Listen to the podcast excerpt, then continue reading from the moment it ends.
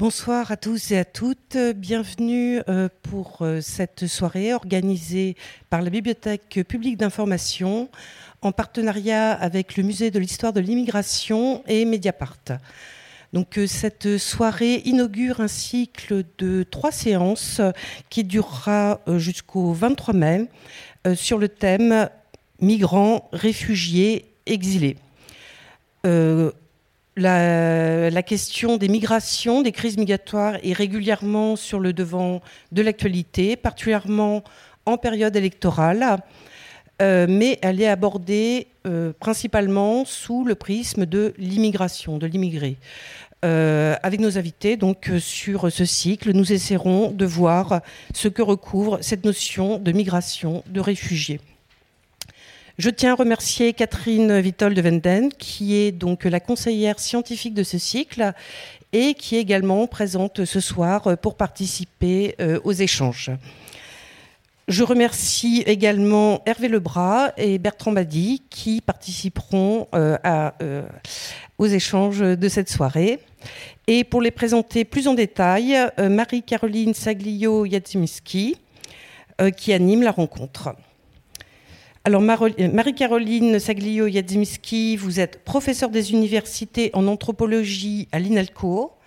Vous êtes chercheuse au CESMA et directrice adjointe de l'Institut Convergence Migration. Vous travaillez sur les questions migratoires et sur l'exclusion sociale en Inde, au Brésil et en France. Vous êtes également psychologue clinicienne à l'hôpital Avicenne. Alors rapidement, je cite vos ouvrages les plus récents. Vous avez dirigé l'ouvrage Violence et récits, dire, traduire, transmettre le génocide et l'exil, paru aux éditions Hermann en 2020. Vous êtes également l'auteur de La voix de ceux qui crient, rencontre avec les demandeurs d'asile, publié chez Albin Michel en 2018. Donc, euh, à l'issue de ce débat, euh, vous aurez l'occasion de poser des questions à nos intervenants. Donc, n'hésitez pas à les préparer euh, dès maintenant. Je vous souhaite une très bonne soirée.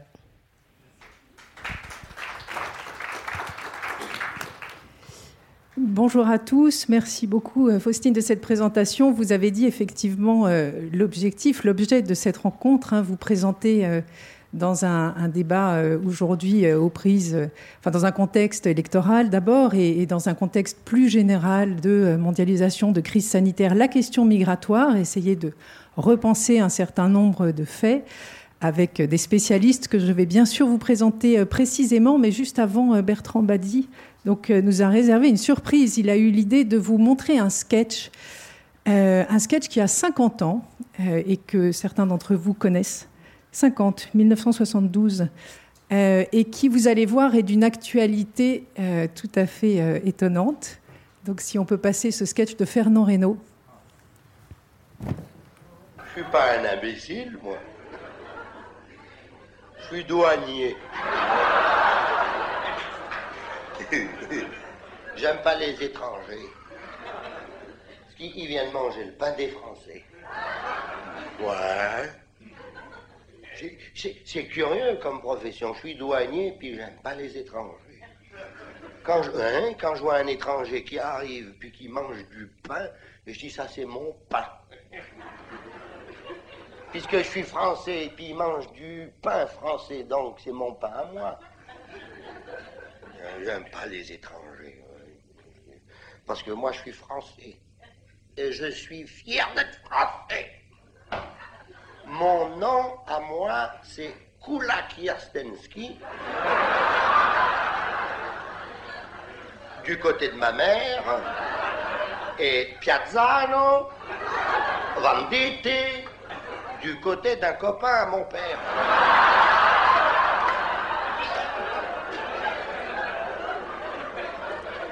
C'est pour vous dire si je suis français. J'aime pas les étrangers, ils viennent manger le pain des Français dans le village où on habite, on a un, étranger. Alors quand on le voit passer, on dit tiens ça là, on le montre du doigt ça comme un objet, un étranger. Il lui a mangé le pain des Français. Quand sa femme passe, la tête basse, avec ses petits enfants qui baissent la tête, on dit ça, ça là c'est des étrangers. Il a bouffé le pain des Français. L'autre dimanche, dans mon village, j'avais été, c'était à la sortie de la messe de 10 heures, j'avais été communié au café d'en face.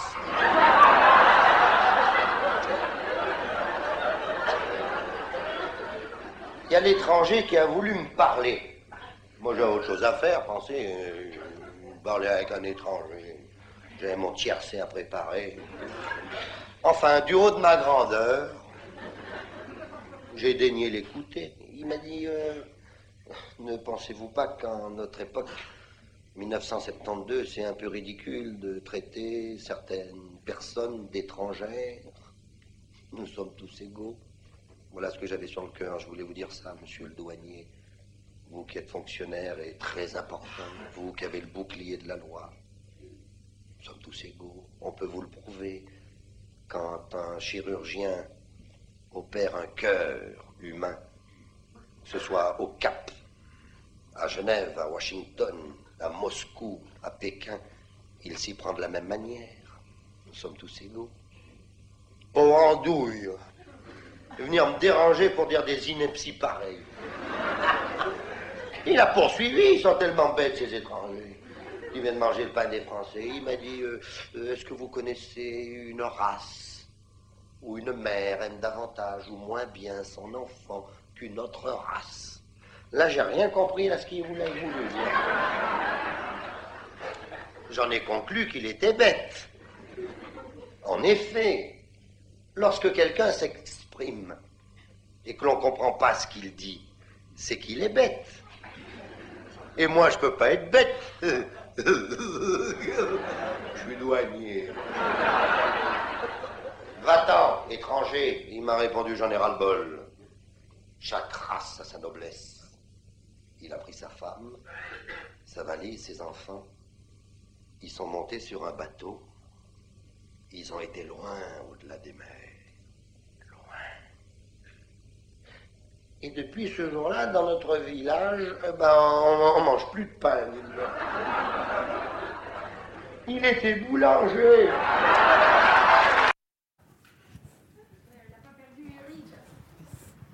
C'est des faits très actuels. Voilà, on va revenir euh, un petit peu sur, euh, sur ce qui a été dit tout à l'heure. Pour l'instant, je vous présente donc euh, nos invités. Catherine Vittel de Venden, politologue et directrice de recherche émérite au CNRS donc qui est la conseillère scientifique de ces trois conférences. Vous êtes auteur de très nombreux ouvrages et articles scientifiques sur les migrations et sur les politiques migratoires, donc pour ne citer que vos récents livres. Faut-il ouvrir les frontières aux presses de Sciences Po en 2017, Immigration, chance sous menace, first édition en 2020, Un monde de migrants à la documentation photographique en 2019, Géopolitique des migrations chez Erol en 2019, et puis l'Atlas des migrations avec une sixième édition que vous avez... Euh, sous-titré De nouvelles solidarités à construire. Voilà un titre assez optimiste finalement, où vous soulignez la nécessité de toujours penser un monde qui repose sur les mobilités. Voilà. Et vous parlez de la globalité, des phénomènes migratoires. Hervé Lebras est démographe, spécialiste des migrations, chercheur émérite à l'Institut national d'études démographiques, l'INED, historien à l'école des hautes études en sciences sociales, UHESS, et auteur également d'une œuvre très abondante, dont récemment euh, les, livres, par exemple, euh, L'invention de euh, la France un peu plus, en, 2012, et plus, plus récemment, vous avez écrit Les puissances mondialisées, repenser la... Pardon, je me trompe complètement. Excusez-moi une bêtise. Je suis passée directement sur mon voisin et je, suis, je vous prie de m'excuser. Je vais me retrouver dans mes pages. Pardon, vous avez écrit, pardon, excusez-moi. Euh, excusez-moi. Bon. Euh, vous avez écrit, allez, je sais que vous allez, pardon, euh, très récemment sortir un livre sur les questions du grand remplacement euh, et qui, euh, sur un, sujet d'ailleurs sur lequel vous avez été, euh, vous vous êtes récemment exprimé. Vous avez également récemment écrit plusieurs tribunes sur l'obsession nataliste française.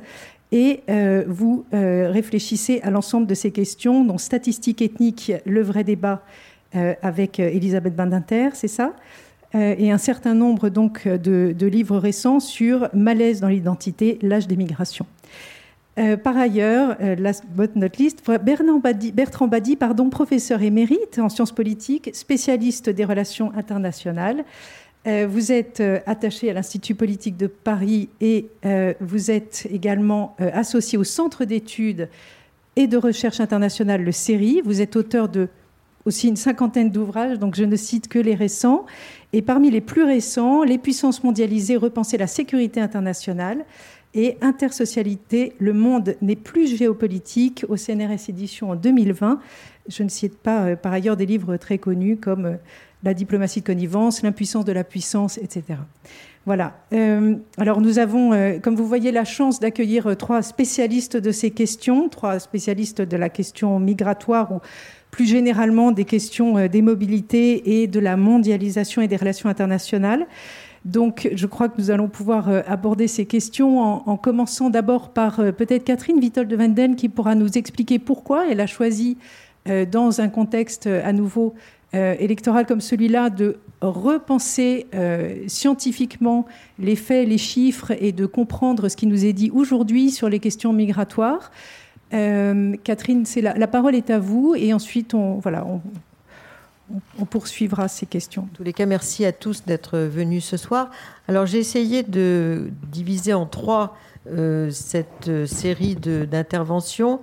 Euh, celle-ci porte surtout pour planter le décor, si j'ose dire, sur la dimension migratoire globale à l'échelle mondiale et sur des quelques questions qui sont relatives aux chiffres, aux définitions, aux tendances des migrations euh, dans un monde euh, extrêmement interdépendant, ce qui caractérise les migrations internationales. J'y reviendrai.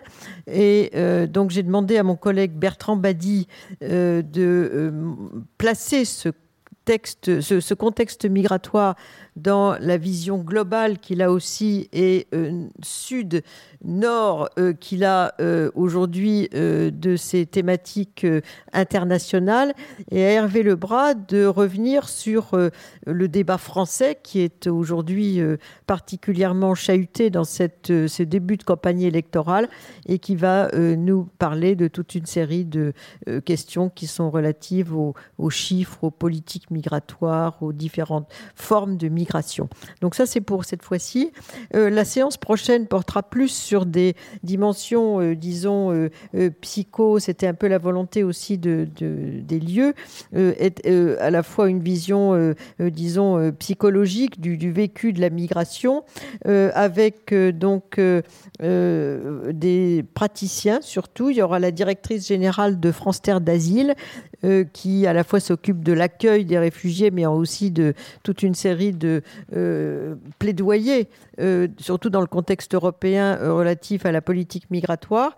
Euh, je crois qu'il y a quelqu'un qui va intervenir également, je ne sais plus si c'est SOS Méditerranée ou Primo Levi, donc dans cette séance-là. Euh, et puis la, dernière euh, séance, et une troisième personne, mais je crois qu'il y en a une qui ne pouvait pas venir et une autre euh, la remplace. Donc je ne peux pas encore vous dire qui.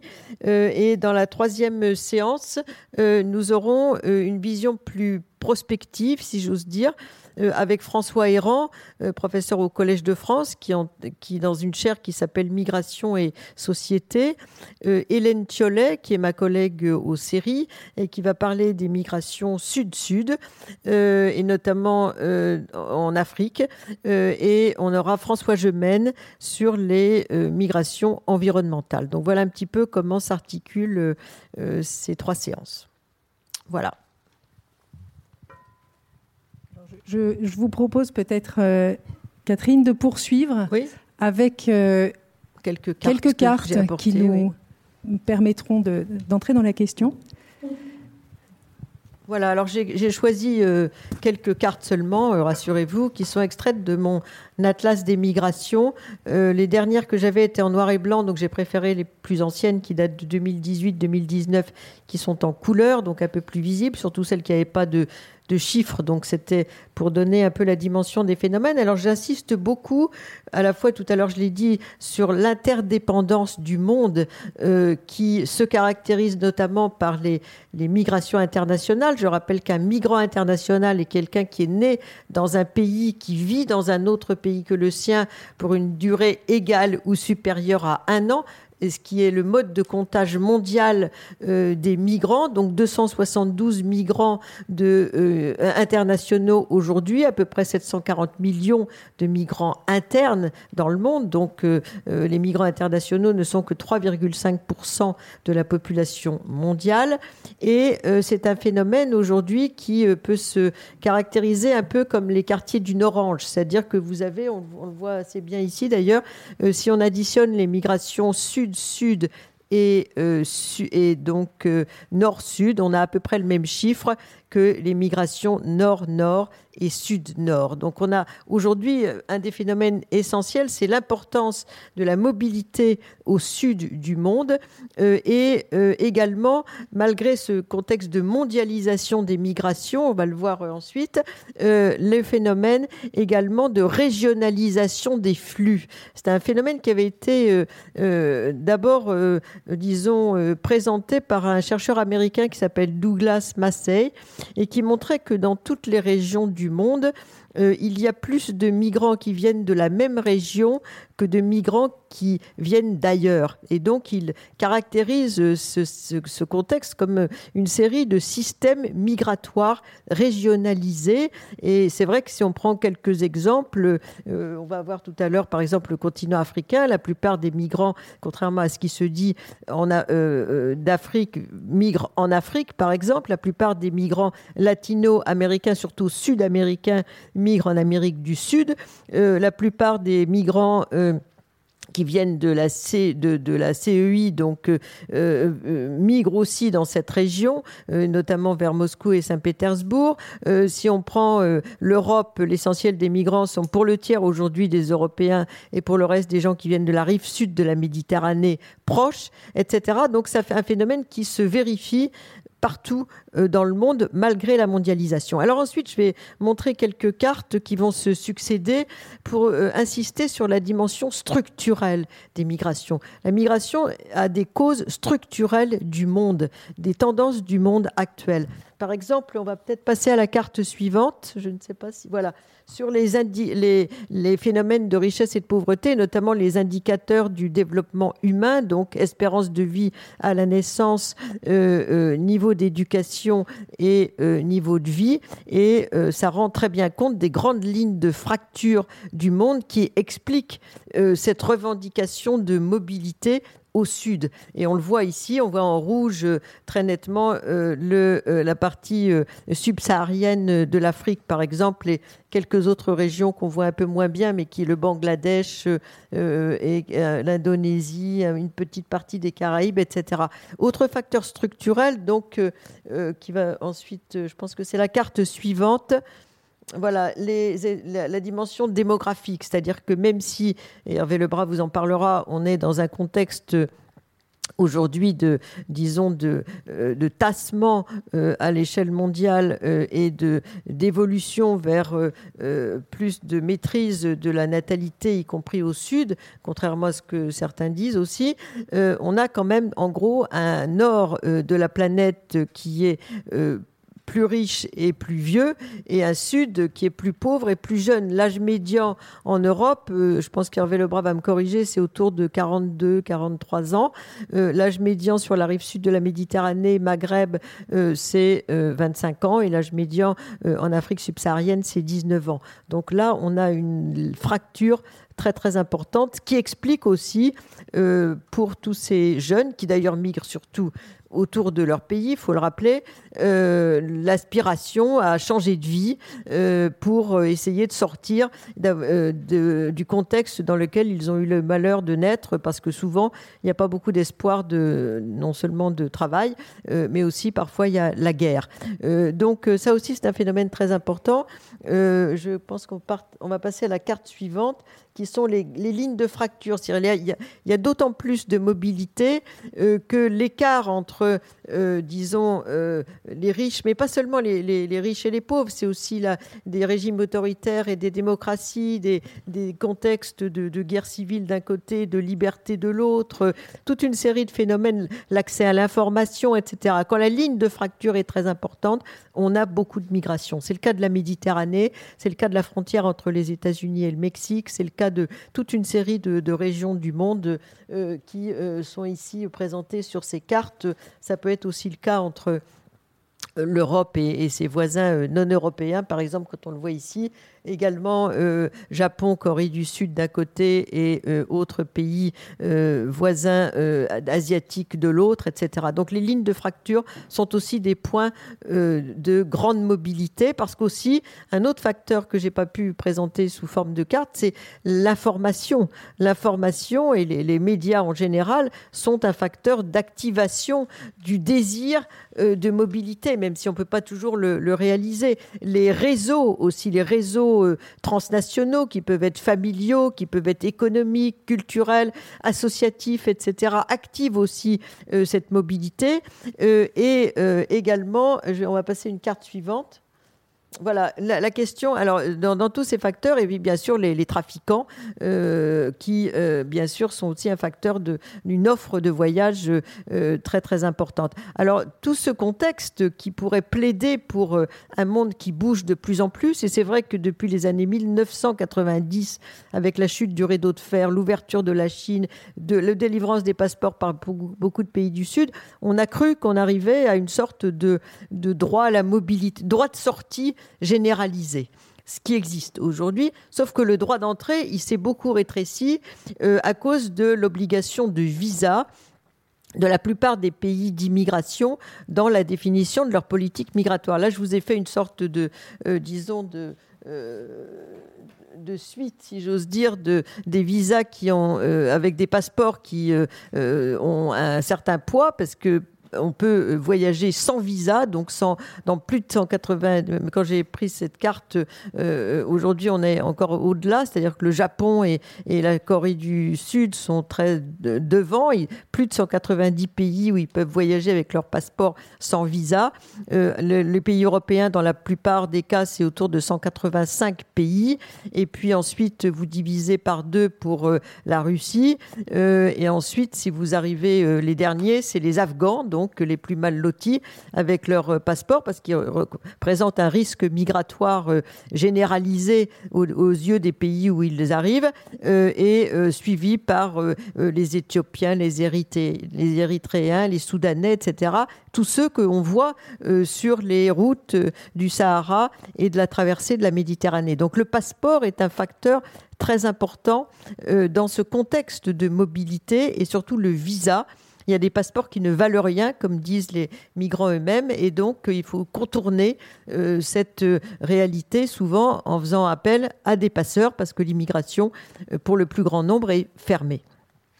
Autre facteur également de, mobilité, donc je voulais, on va passer une carte suivante. Voilà, euh, c'est euh, la question. Autre facteur de fermeture, c'est les frontières.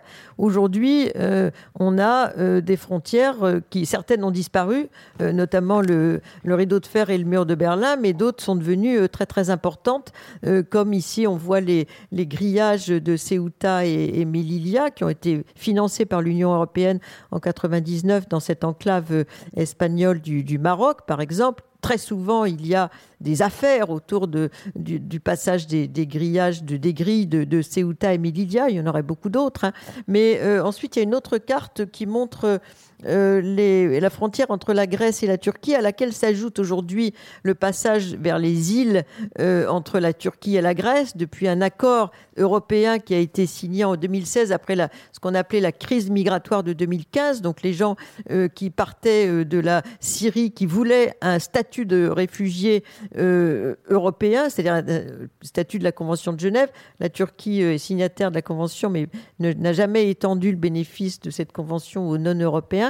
Euh, ça a créé tout, cet afflux euh, modéré quand même, mais enfin cet afflux quand même euh, vers les îles grecques et vers cette fameuse frontière en trace entre la Grèce et la Turquie. C'est une frontière qui autrefois se passait très facilement à pied, qui maintenant est barricadée.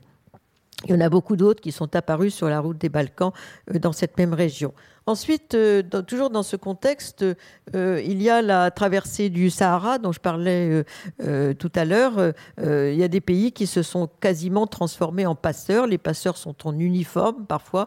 C'est le cas en Libye, par exemple, et dans des conditions atroces. C'est-à-dire qu'on imagine difficilement qu'on est au XXIe siècle quand on voit des. il y a eu un rapport du département des droits de l'homme des Nations Unies sur l'enfer libyen qui montre bah, tout ce qui se passe là-bas, c'est-à-dire euh, euh, la mise en esclavage, les ventes d'organes, euh, bien sûr les viols, toute une série de, l'enfermement, etc., qui a pris beaucoup d'importance parce que la Libye est sur la route du passage de l'Afrique subsaharienne vers la Méditerranée, une très longue côte méditerranéenne, un pouvoir qui est divisé en plusieurs parties, donc finalement pas beaucoup de maîtrise du, phénomène et qui, qui, est laissé aux mains des passeurs et euh, un contexte donc où il y a des gens aussi qui ont gagné de l'argent en, Libye puisque c'est un pays riche qui a du pétrole, du gaz et qui ensuite euh, vont essayer euh, de poursuivre leur route à travers les voies des passeurs en Méditerranée. Donc c'est un des, un des lieux, le Mexique, est à peu près dans une situation comparable aujourd'hui avec les gens qui viennent d'Amérique centrale vers les États-Unis, les cartels de la drogue, etc. On va continuer ces cartes. Je crois qu'il n'y en a plus beaucoup. L'Afrique, je voulais juste vous montrer l'importance des migrations internes en Afrique, hein, avec des grands pôles de départ vers l'Europe, mais aussi avec beaucoup de pôles euh, intra-africains. 26,5 millions de migrants à l'intérieur du continent africain. Donc l'essentiel des migrants africains migrent en Afrique. J'insiste beaucoup là-dessus. Et parmi les autres destinations de ces Africains, il y a les pays du Golfe. Je crois qu'il y a une carte après qui montre l'importance. Il ne faut pas oublier que le Golfe, c'est la troisième destination migratoire dans le monde, après les États-Unis et l'Europe, euh, et juste avant la Russie. Euh, et donc, euh, c'est un pôle très important, non seulement pour les Africains de l'Est, mais également pour d'autres personnes qui viennent, par exemple, du Pakistan, des Philippines etc. Ensuite, euh, la dernière carte euh, porte oui, l'Inde, qui est le, euh, le, plus grand pays de départ du monde. On a 37 millions d'Indiens dans le monde aujourd'hui, notamment dans la région. Il hein, ne faut pas oublier, on reste dans ce schéma régionalisé vers l'Afrique de l'Est, mais ils sont également importants dans le monde entier. La Chine, ensuite, dans la carte qui suit, euh, il y a 50 millions de Chinois, mais beaucoup ont acquis depuis longtemps la nationalité de certains pays d'accueil. Par exemple, l'immigration vietnamienne qu'on a eue après la 1975, euh, il y avait beaucoup de gens qui étaient d'origine chinoise en réalité. Donc une cinquantaine de millions de Chinois, mais qui souvent ne sont plus tous euh, chinois dans le monde, mais un phénomène à la fois mondialisé, mais très régionalisé, comme vous pouvez, le voir sur la carte. Et puis, je termine par les États-Unis, donc euh, d'une part euh, avec l'importance de cette frontière entre les États-Unis et le Mexique, mais très souvent la frontière elle se fait bien en amont quand on passe de pays d'Amérique centrale à travers le Mexique. C'est une route très très risquée effectivement, et aujourd'hui on a une sorte de ce que certains Mexicains appellent la reconquista, c'est-à-dire que le Mexique, faut pas oublier que le sud des États-Unis a été mexicain, espagnol puis mexicain. Maintenant, il y a euh, une euh, très forte présence mexicaine au sud des États-Unis. On peut y parler l'espagnol dans certains États du Sud presque au quotidien. Euh, et à l'horizon de 2050, le poids des minorités, les minorités seront plus importantes que la population blanche américaine, dit-on. Ensuite, euh, je termine par euh, les déplacés environnementaux, qui sont un phénomène euh, très important, même si on a beaucoup de mal à les compter. Ils n'ont aucun statut pour l'instant à l'échelle mondiale. et ces déplacés environnementaux sont pour l'essentiel pour les deux tiers des migrations internes. donc, une petite partie migre en traversant des frontières. Ce sont les plus pauvres. En général, ils vont dans le pays d'à côté.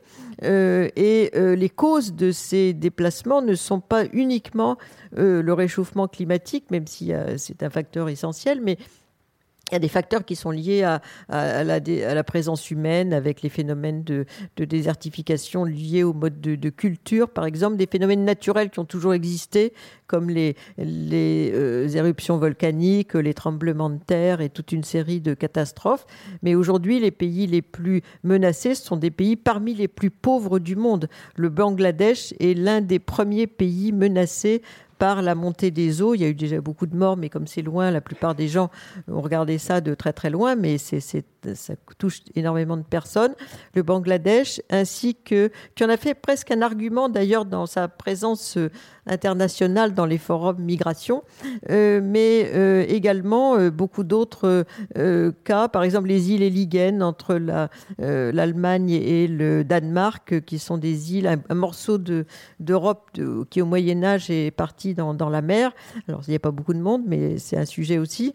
Euh, et puis, euh, beaucoup des îles du Pacifique, donc, qui sont menacées, ainsi que les Maldives, euh, par la montée des eaux. Donc, c'est un phénomène qui a pris beaucoup d'ampleur ces dernières années, notamment du fait de, du réchauffement climatique, et dans un contexte où les gens n'ont aucun statut quand ils entrent dans cette catégorie. Et j'insiste beaucoup sur l'importance des migrations internes, parce que ce sont des gens qui cherchent le même milieu de vie que celui qu'ils avaient avant. Ce sont des, ce sont des pêcheurs, ce sont des, des pasteurs, ce sont des agriculteurs. Donc très souvent, quand il y a une catastrophe, ils recherchent dans leur propre pays ou de l'autre côté de la frontière un mode de vie ressemblant à celui qu'ils ont quitté. Voilà un petit peu ce, ce panorama pour planter le décor, si j'ose dire. Maintenant, je vais laisser la parole à mes collègues. Merci beaucoup euh, pour ce panorama, en effet, des, mobilités et des migrations euh, internationales avec euh, beaucoup de, types de migrations. Alors peut-être qu'on peut passer la parole à Hervé Lebras qui va nous parler également de ce qui se passe directement en France et de ce qu'on voit de ces migrations et d'autres types de catégories également. Bien, ben merci pour votre invitation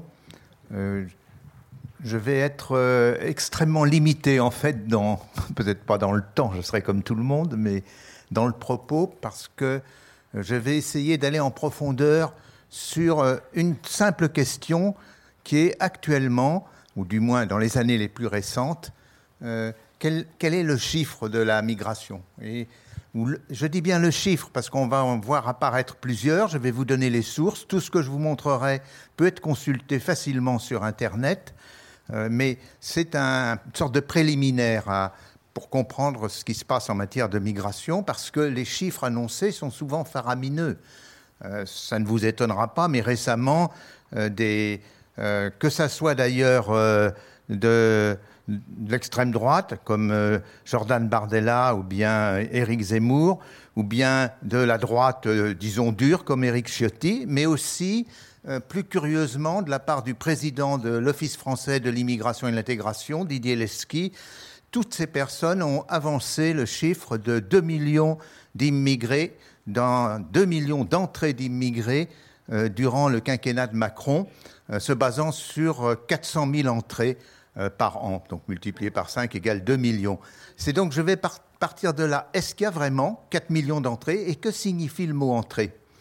C'est pour ça que vous avez alors, première, comment est fabriqué ce chiffre de, 400 000 entrées euh, par an? Il est fabriqué à partir de ce qui s'est passé en 2019. Il y a deux sources que je vais vous montrer. La première, vous l'avez déjà, c'est un très bon rapport qui est euh, fait par le ministère de l'Intérieur pour le Parlement, c'est une grosse chose, hein, euh, sur l'immigration, et qui publie ce tableau-là que vous voyez, où vous avez depuis 2015 le nombre le nombre de permis de séjour, de titres de séjour.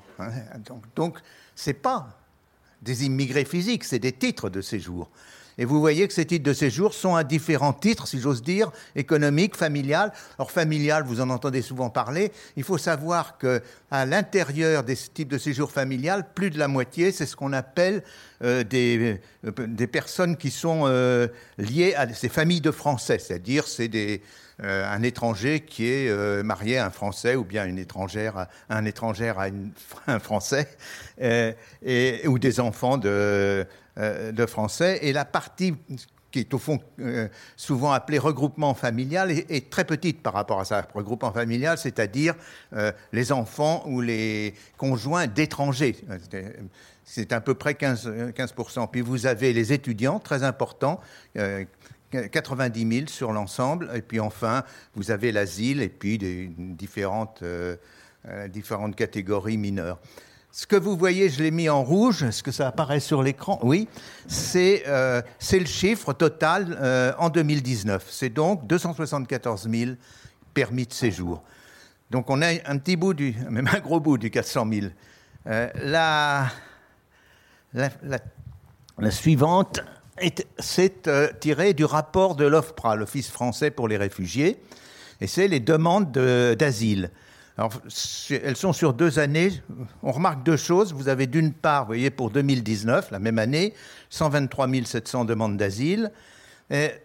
Juste un mot, c'est intéressant de voir euh, la ventilation par origine. En tête, vous avez 10 euh, 000 Afghans qui demandent l'asile, mais si vous regardez bien ensuite, la plupart des pays, disons à part Haïti et en partie aussi la République démocratique du Congo, la plupart des pays ne sont pas des pays redoutables du point de vue politique et de leur régime. Vous avez, euh, si je les reprends, vous avez l'Albanie, la Géorgie, bon, c'est pas génial, la Guinée, le Bangladesh, la Côte d'Ivoire, euh, le Nigeria, et la Syrie, qui est quand même un des cas les plus graves euh, du point de vue des droits de l'homme, n'est qu'en dixième position, avec 3000, un peu plus de 3000 demandeurs d'asile. Alors, euh, cet ordre n'est pas toujours le même. Il y a des pays qui apparaissent, qui disparaissent.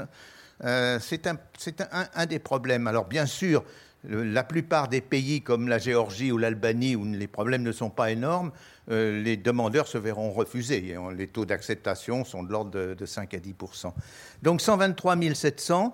Donc si vous mettez maintenant ensemble ce qui est donné par les permis de séjour et ce qui est donné par euh, les, par les, euh, les permis, de les titres de séjour et les premières demandes, vous voyez qu'on arrive à 398 000, donc on est à 400 000.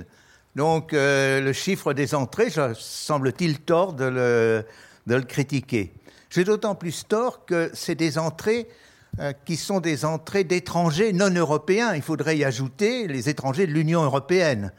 Donc, il faudra, c'est à peu près d'après l'INSEE, 74 000 pour cette année 2019, donc 474 euh, 000 au total. Donc, euh, quelle critique peut-on faire? Ben D'abord, première critique, si on regarde les chiffres que donne l'INSEE, l'INSEE donne pour cette même année de 2019 272 000 entrées, y compris les entrées euh, de citoyens de l'Union européenne. Donc on passe pour les entrées euh, de l'Union, hors de l'Union européenne, on passe de 400 000 que vous venez de voir à 200 000 selon l'INSEE. Pourquoi y a-t-il ces, différences et est-ce que ces 400 000 et ces 200 000 sont sérieux? Ils sont très peu sérieux d'une certaine manière, parce que les entrées du ministère de l'Intérieur, c'est des entrées légales. Mais euh, beaucoup de ces entrées, d'abord, euh, pratiquement, euh, d'après les enquêtes qui sont faites, 30%, c'était des entrées des années précédentes. Vous avez aussi dans ces entrées 30 000 régularisations, soit des personnes qui sont là depuis 10 ans. Vous avez aussi des doubles comptes, parce que vous avez vu les entrées, euh, en, les 130 000 entrées de, de demandeurs d'asile, mais ces 30 000 entrées de demandeurs d'asile vont être recomptées pour ceux qui verront leur asile accordé. Donc c'est un double compte, ils seront comptés deux fois. Ceux qui ne se verront refuser, certains resteront clandestinement en France, mais d'autres repartiront, donc ils auraient été comptés, si l'on peut dire, en trop. De même, ceux qui restent souvent beaucoup plus tardivement seront régularisés, double compte. Les étudiants, les étudiants repartent très rapidement pour la plupart d'entre eux. Mais certains restent, mais à ce moment-là, s'ils restent parce que, ben, par exemple, ils épousent une Française, et à ce moment-là, ils rentrent, donc double compte, au titre du, regroupement familial, ou bien euh, ils, reçoivent, parce qu'ils ont été bien formés, euh, un, titre euh, au titre de l'économie, donc ils sont comptés une, seconde fois. Donc vous voyez que là-dedans, tout cela, les permis de séjour n'ont pas un, grand, euh, un très grand rapport avec les entrées physiques. La migration, c'est physique, c'est des entrées.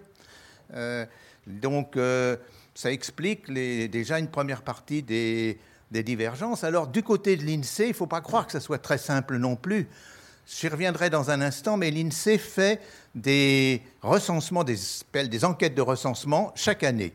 C'est un truc sérieux. Ça représente pratiquement 10 millions de personnes recensées chaque année. Donc, comme euh, euh, sondage, euh, c'est quand même ce qui se fait de mieux par rapport aux sondages habituels qui font 1000, 5000 personnes. Là, on est proche de 10 millions. Et puis l'INSEE fait comme dans un recensement, compte les différentes caractéristiques, l'âge, le sexe, le, la profession et ainsi de suite.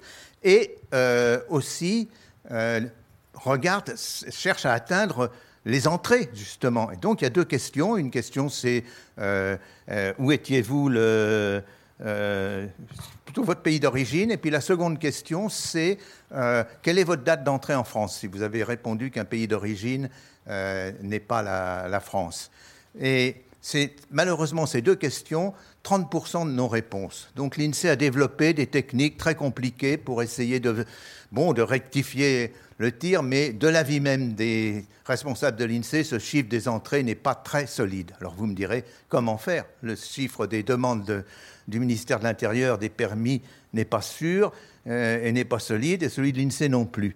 Il se trouve qu'il y a un chiffre sûr, et c'est sur celui-là auquel j'arrive que je vais insister. C'est un tableau de l'INSEE que vous avez très simplement. C'est un tableau, alors je ne vais pas vous nettoyer en entier, puis je vais vous en mettre un agrandissement tout à l'heure euh, dans un instant, mais vous voyez, c'est la répartition des immigrés au recensement annuel par pays d'origine.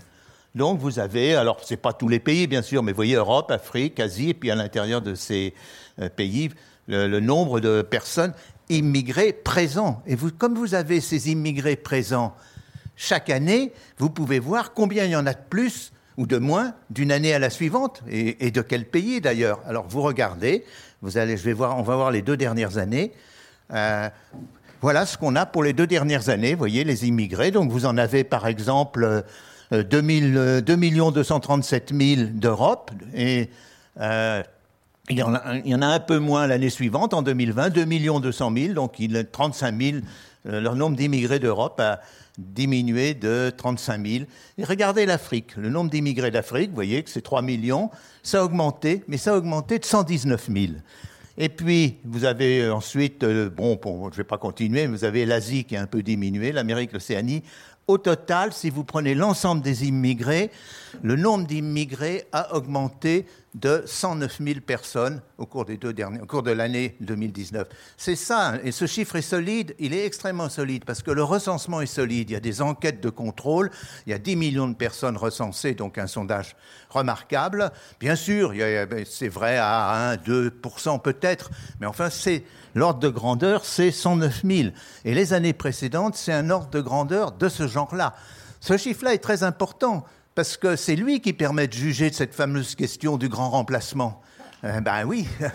Donc, si c'est 109 000, 110 000, 120 000, si vous voulez, personnes euh, chaque année, immigrées en plus chaque année, ça va prendre du temps, le grand remplacement. Hein. Euh, je vous signale que Renaud Camus pense qu'il va surgir dans, la génération actuelle, qu'on est, presque au moment de ce grand remplacement. Ben non, si c'est, la France fait 67 millions d'habitants, s'il y a 100 000 euh, immigrés de plus. Et encore, c'est des 100 000, vous voyez qu'il y a aussi dans l'immigration une partie qui est euh, euh, assez largement qui est européenne.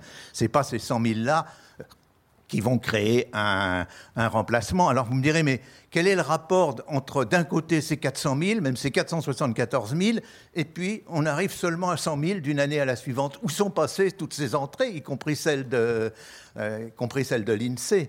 Euh, ben, beaucoup d'entrées repartent rapidement. Je vais terminer par euh, deux petites euh. Au fond, le concept d'entrée n'a pas de sens si on n'a pas la durée de séjour, parce que c'est vous les prenez juste à l'entrée. On a l'impression que c'est simple, que par exemple, vous êtes dans cette salle, ben, on pourrait très facilement compter les entrées et les sorties.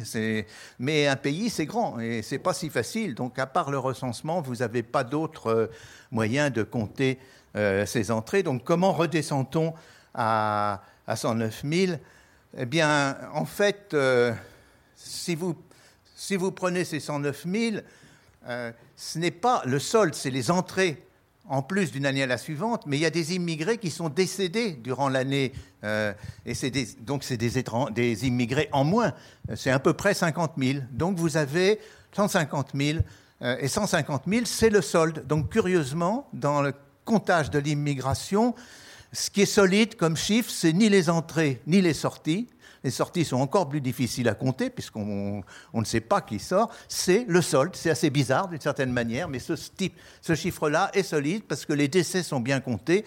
On compte bien les décès parce que si on comptait mal les décès dans un pays, on pourrait assassiner au coin de la rue. Donc là, on est très tranquille avec les décès, si on peut dire. Et puis, euh, et puis les, ce que vous venez de voir, l'augmentation. Donc, pourquoi est-ce que je terminerai là-dessus? Pourquoi Mon propos est très limité, mais je veux j'ai tenté de vous montrer que, un, il y a des sources facilement atteignables, et puis on a un chiffre solide qui est ce 109 000. Euh, je vais terminer en revenant sur les entrées. Euh, voilà, on peut compter les entrées selon la durée de séjour. Je vous ai mis, euh, d'après le ministère du Tourisme, on a 90 millions d'entrées pour une, durée de séjour de une, une, nuit. Donc ça fait quand même beaucoup d'entrées, hein. il y a de quoi avoir peur là. Et puis, euh, si on passe à une semaine, on est vers 35 millions. Les trois mois, on est à peu près sûr, c'est les 3 millions de visas qui sont accordés euh, chaque année. Et puis ensuite, euh, ben, six mois au moins, on a des, il y a des hum, travailleurs saisonniers, donc on est vers les 400 000. Les chiffres sont à la louche, là, c'est ces chiffres moyens, mais c'est pour vous donner le phénomène. Puis ensuite, un an au moins 250 000. Et puis les personnes repartent. Par exemple, les étudiants, c'est 90 000 étudiants comptés euh, comme vous avez vu dans le premier tableau, il n'en reste, reste que 64% au bout d'un an. Plus exactement, 64% repartent euh, avant même un an, parce qu'ils ont mis du temps à avoir leur permis de, euh, séjour. Et donc, entre le moment où ils ont ce permis et le moment où ils repartent, il se passe moins d'une année. Puis ensuite, ils repartent ben, au fur et à mesure qu'ils ont leur euh, leur diplôme. Donc vous avez une déperdition euh, constante et le, chiffre des entrées n'a de sens que si on dit la durée de séjour, mais malheureusement on ne sait pas la durée de séjour au moment, une année donnée, quand les personnes entrent. Alors bien sûr on ne compte pas une nuit ou une semaine, mais après tout, si on disait, si on prenait comme convention que les entrées, c'est les entrées d'au moins trois mois, euh, à ce moment-là, on pourrait dire il y a 3 millions d'entrées et au cours du quinquennat de Macron, il y aura eu 15 millions d'entrées. Voilà, c'est tout, euh, tout, simple. Donc, en fait, et c'est juste pour terminer par une petite note un peu mathématique pour ceux qui, qui peut-être se sont intéressés à cette question et qui ont, qui ont regardé même un, guide de tourisme, ils ont vu que la côte de Bretagne mesure 2000 kilomètres. Mais c'est le même problème, le problème de la côte de Bretagne, que le problème de, euh, des entrées. C'est que ça n'a pas de sens, ces 2000 kilomètres. C'est euh, parce que c'est mesuré sur une carte Michelin. Mais ensuite, si vous prenez une carte d'état-major, vous trouvez 5000 kilomètres. Puis si vous voulez vérifier, vous marchez toute la côte de Bretagne, vous arrivez peu près 20 000, 25 000 kilomètres, puis vous dites, bon, pour en être sûr, on va prendre une fourmi. Alors la fourmi parcourt toute la côte de Bretagne. Là, elle trouve de l'ordre de 2 millions de kilomètres, parce qu'elle est obligée de tourner autour de chaque grain de sable. Autrement dit, la notion de côte, de longueur d'une côte n'a aucun sens. Ou du moins, elle n'a de sens que si on dit quel est l'instrument de mesure. De la même manière, la notion d'entrée n'a de sens que si on dit quel est l'instrument de mesure, c'est-à-dire la durée de séjour. Alors, Catherine a eu raison de dire que c'est euh, internationalement, on compte euh, les entrées d'au moins qui durent au moins un an, mais on n'en sait pas plus euh, sur les sorties ultérieures qui sont nombreuses. Donc c'est un, c'est un, chiffre qui peut aider certains, pour même pour, pour donner un petit quitus au préfet Leski de l'Office, je dirais que comme ils s'occupent plus des entrées que du reste, bon, il a pu sortir, quoique il ne s'occupe pas des entrées d'étudiants ni des regroupements familiaux, la plupart d'entre eux, enfin, il s'occupe d'une petite partie, notamment euh, en termes surtout de demandeurs d'asile. Donc, euh, bon, mais, euh, à part des cas extrêmes comme celui-là, ce chiffre n'a pas de sens. Il ne, dit pas, il ne dit rien du point de vue de la réalité physique de l'immigration. Voilà, c'est très limité ce que j'avais à vous dire, mais si vous retenez un, les sources qui sont utilisables, et deux, le résultat que je vous ai montré, il n'y a pas de quoi s'affoler, il n'y a pas de quoi craindre un grand remplacement. Merci beaucoup. Merci beaucoup, Hervé Lebras. Et, merci de nous montrer donc avec les, outils du, démographe, enfin en, lisant euh, correctement les, chiffres, euh, on, mesure une réalité migratoire tout autre, celle dont on nous parle, en tout cas dans les médias et, et dans un, certain monde politique. Alors je me tourne vers vous, Bertrand Badi.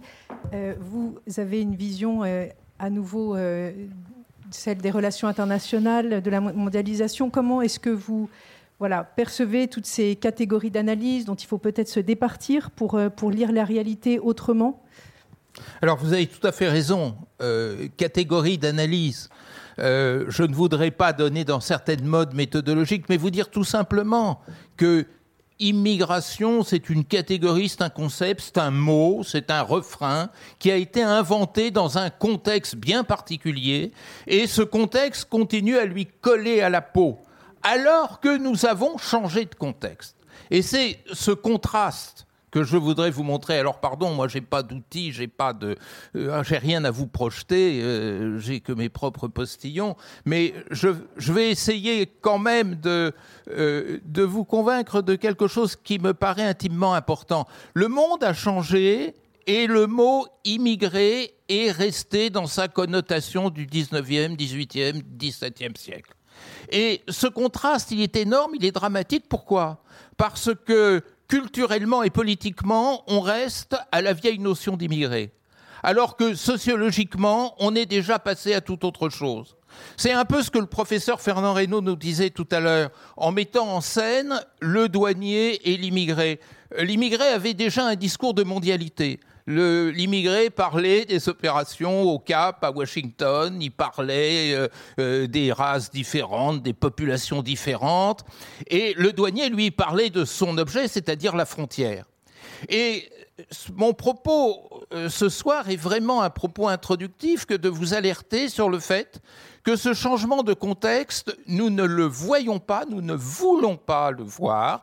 Nos dirigeants, nos princes ne veulent ni ne peuvent le voir parce que s'ils le voyaient, c'est toute leur grammaire qui s'effondrerait, qui s'effondrerait et donc c'est leur pouvoir, leur capacité d'agir, leur politique publique qui s'en trouverait profondément remise en cause. Ce que il me semble important de dire, c'est que, un, la migration a changé de sens. C'est que deux, les pratiques migratoires n'ont rien à voir avec les classifications que nous connaissions autrefois. Et que trois, de ce fait, la question migratoire, qui comme toutes les questions humaines appelle régulation, hein, il n'y a pas de libertarianisme migratoire, eh bien cette régulation ne peut plus être du tout de même nature qu'autrefois. Autrefois, la question migratoire s'adressait, comme disent les anglo-saxons, s'adressait à l'État-nation. Aujourd'hui, la migration, elle s'adresse au monde et à l'humanité. Et le mot qu'on ne veut pas entendre, le concept qu'on ne veut pas scientificiser, qu'on ne veut pas sociologiser, c'est le concept d'humanité. Nous sommes arrivés au stade de l'humanité, là où les lois, les normes qui nous dirigent sont encore des lois stato-nationales. Et c'est là la différence. Et la différence est facile à comprendre parce que la question migratoire, elle prend sens dans un contexte donné qui a été en Europe l'invention et l'institutionnalisation de l'État-nation. L'État-nation, c'est pas n'importe quoi, c'est pas n'importe quel système politique. L'État-nation, c'est la territorialisation du politique. C'est-à-dire tout d'un coup, à un moment donné du temps, on a considéré que toute action politique, toute allocation politique, toute production politique devait se faire par l'intermédiaire du territoire. Et d'où ce qui est le relief du territoire et l'instrument du territoire, la frontière, le fameux douanier dont on parlait tout à l'heure. Et cette territorialisation du politique partait ainsi de l'idée qu'il n'y a de politique efficace que reposant en même temps sur l'idée d'enfermement, enfermement territorial, et sur l'idée de souveraineté. Le concept de souveraineté devenait en quelque sorte l'agent qui réglait la circulation internationale. Euh, du coup, dans cette vision, euh, le politique, c'était affaire de compétition euh, entre États c'était affaire de puissance, c'est-à-dire pour tenir le coup dans cette compétition, il fallait être plus puissant que le voisin, sinon le, voisin vous bouffait. Et la manière d'être le plus puissant, c'était de hiérarchiser le monde. Donc la migration s'est peu à peu construite sur ce triple éclairage de la territorialisation du politique, on ne franchit pas des frontières, sauf si on vous en donne l'autorisation express, c'est ce qui s'appelle le visa. Deuxièmement, euh, euh, l'ordre international n'avait de sens que hiérarchisé en termes de puissance, et donc euh, le moins puissant n'était accepté qu'à un titre très important sur le plan des relations internationales de l'époque, qui est le plan caritatif. Ce qui a rapproché la notion d'immigré de la notion de charité, c'est-à-dire c'est celui auquel on ouvrait la porte par charité parce que effectivement dans ce monde asymétrique il fallait euh, se montrer solidaire charitable à l'égard euh, euh, de, de plus faibles et plus petits que soi. C'est très important tout cela parce que cet ordre qui est un ordre intéressant lui-même s'est trouvé en contradiction avec lui-même c'est-à-dire que derrière le modèle que je vous décris d'un politique territorialisé, fait d'unités politiques territoriales, souveraines et juxtaposées, le sol était important. Donc le droit, ça devait être le droit du sol. Et finalement, le repérage des individus, c'était un repérage qui ne pouvait être que territorial. Vous étiez sur un sol, donc vous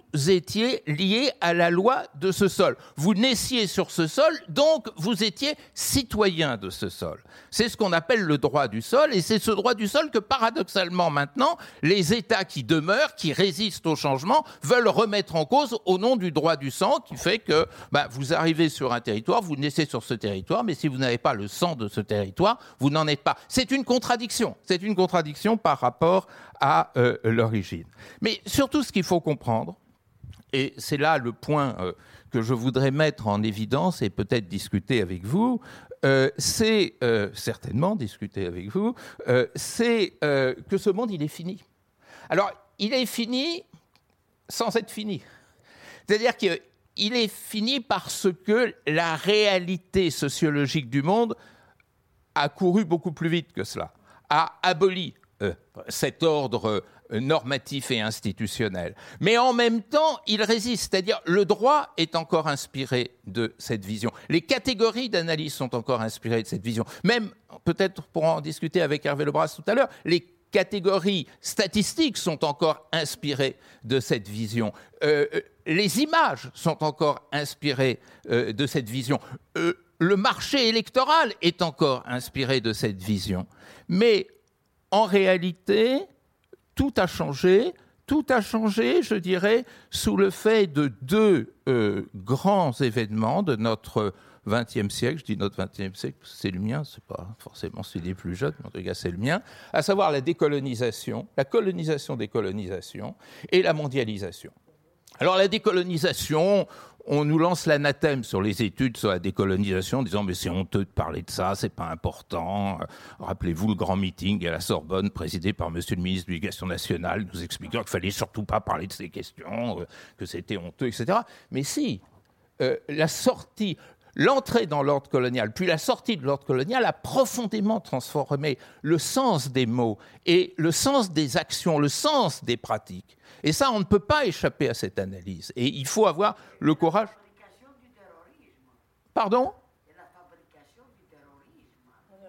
Euh, qui n'existait pas avant la décolonisation. Vous avez tout à fait raison. C'est ce que me disait Ravaillac l'autre jour. Hein oui, oui, oui, oui. J'avais un bel échange avec Ravaillac qui me disait la même chose. Bon. Alors, euh, ben oui. Euh, euh, revenons. Donc, cette décolonisation, elle a changé les imaginaires. Et ça, je, rejoins un point qui est cher à Catherine et qu'elle a bien mis en évidence, c'est-à-dire cette formidable transformation des systèmes d'attitude, des imaginaires et des visions que l'on a du monde. D'un monde qui n'est plus perçu euh, en fonction de cette hiérarchisation de puissance dont je parlais tout à l'heure, mais en fonction d'autres catégories d'autres catégories qui vont alimenter le comportement euh, migratoire. Mais surtout, ce qui a changé, et euh, dont nous ne savons pas prendre la mesure, c'est l'effet de mondialisation. C'est la mondialisation, c'est un terme qu'on emploie des milliers de fois dans la journée, mais on ne sait pas trop le définir. Or, derrière la mondialisation, qu'est-ce qu'il y a? Il y a toute une série de petites révolutions qui doivent être prises en compte si on veut comprendre ce que migration veut dire aujourd'hui. D'abord, la mondialisation, c'est une révolution dans les communications, c'est-à-dire cette possibilité d'entrer directement en contact les uns avec les autres, indépendamment du sol. C'est une forme d'abolition de la distance. La distance reste dans pas mal de registres, mais au niveau des imaginaires, la distance s'en trouve ainsi complètement abolie, ce qui modifie profondément les comportements politiques et qui modifie profondément les imaginaires. Mon grand-père avait un imaginaire euh, local, régional. Mon père avait un imaginaire national. Nous, nous avons un imaginaire mondial. Et cette extraordinaire vitesse de transformation des imaginaires modifie les comportements, les pratiques, les choix, les options, les options dans votre stratégie de vie, d'organisation de votre vie. C'est aussi, bien entendu, la facilité euh, des transports la possibilité de se déplacer. Mon père était immigré, il a mis euh, euh, un mois pour arriver de son lieu de départ à son lieu d'arrivée. Maintenant, on met quelques heures, et ça, c'est aussi quelque chose de tout à fait remarquable. Surtout, la mondialisation, c'est la visibilité. Nous sommes dans un monde où tout le monde voit tout le monde. C'est-à-dire, tout le monde voit euh, d'abord les différences, les écarts, c'est les cartes que nous montrait Catherine tout à l'heure, mais surtout, tout le monde voit les genres de vie, les styles de vie qui structurent le monde. C'est-à-dire le monde s'unifie autour d'une carte des styles de vie qui devient intériorisée dans les comportements sociaux et qui modifie profondément les options et les choix. Alors entendons-nous bien, il y a une chose, moi, que je voudrais répéter à chaque fois quand il est question de migration, c'est que la migration, elle est extrêmement coûteuse d'abord pour le migrant. C'est-à-dire quitter sa terre, quitter son sol, quitter le lieu où sont enterrés ses ancêtres, où on a sa maison, où on est né, euh, dépenser, dépenser des sommes folles euh, entre les mains de passeurs mafieux dont on parlait tout à l'heure, tout ça est extrêmement coûteux. Mais malgré ces coûts et malgré surtout ces risques, depuis euh, l'an 2000, euh, il y a 50 000 migrants à peu près qui sont enfouis sous la Méditerranée. Malgré les coûts et malgré les risques, la migration continue. Elle monte d'un pas lent, mais elle continue à monter. Ce qui prouve que derrière le choix migratoire, il y a toute une délibération qui est une délibération qui se fait au-delà des frontières et qui se fait au-delà des coûts et tout simplement qui vient rejoindre une forme nouvelle, moderne de comportements sociaux, que l'on ne peut pas abolir. Et justement, euh, il faut à tout prix, je terminerai sur deux choses, si vous voulez. La première, c'est que on ne peut pas discuter de ces questions sans avoir une ouverture sur les politiques publiques futures. C'est-à-dire, c'est très beau de faire des discours sur la migration, mais euh, chacun aurait le droit de nous dire bon, bah alors concrètement, qu'est-ce qu'il faut faire? Eh bien, ce qu'il faut faire, c'est certainement ne pas entièrement miser sur les politiques répressives. D'abord parce qu'elles ont montré qu'elles ne fonctionnaient pas. C'est-à-dire que malgré euh, tous ces morts qui s'entassent, euh, malgré ces coûts qui s'élèvent, eh ben, les gens continuent à migrer. Euh, donc elles ont raté. Et pensez à l'échelle européenne, à l'échelle de la présidence, par exemple, de, l'Union européenne, qui assure la France ce semestre. Pensez que la question migratoire ne peut être traitée que par, en renforçant les capacités de Frontex, en renforçant les frontières extérieures. C'est une erreur. C'est une erreur parce qu'on sait déjà, on sait déjà, on a la preuve empirique que ça ne marche pas. Et donc, il faut savoir positiver la migration. Et c'est là que mon travail de relations internationales, vous avez eu l'amitié de citer mon livre Intersocialité, euh, les comportements sociaux vont plus vite que les choix politiques. Et les comportements sociaux ont déjà organisé ces euh, échanges sociaux, ces euh, régulations sociales. Il faut à tout prix positiver la migration pour faire de ces dynamiques migratoires non pas un danger, mais une ressource pour les sociétés d'accueil. Et il y a un optimum, il y a un optimum de satisfaction possible. Euh, on avait fait une petite commission euh, à la demande du ministère où Catherine siégeait avec euh, Ronnie Broman, avec Guillaume Devin, Emmanuel Decaux, sur la gouvernance des migrations. on ne peut pas échapper à une lecture mondiale du fait migratoire et de la régulation sur le plan mondial des flux migratoires. C'est le grand enjeu des décennies à venir. Et il y a pour ça des supports institutionnels qui existent déjà. Les Nations Unies ne sont pas démunies de ce point de vue-là. Il y a déjà des schémas qui permettent de penser cette régulation des flux migratoires au niveau mondial. Mais il y a une formidable résistance souverainiste des États qui savent très bien que euh, laisser ça entre les mains euh, d'agents internationaux ou transnationaux, c'est euh, réduire la souveraineté, donc les ressources des États. Et si cette résistance n'est pas vaincue, c'est exactement comme pour le virus c'est-à-dire euh, l'addition de 193 politiques sanitaires nationales ne permettra pas de vaincre le virus là où une gouvernance globale, une gouvernance sanitaire globale parviendra à le vaincre.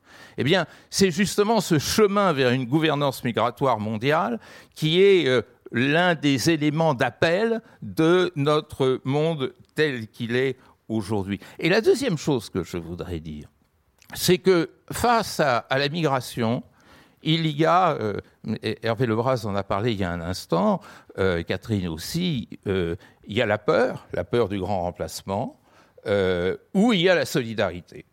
il y a deux options.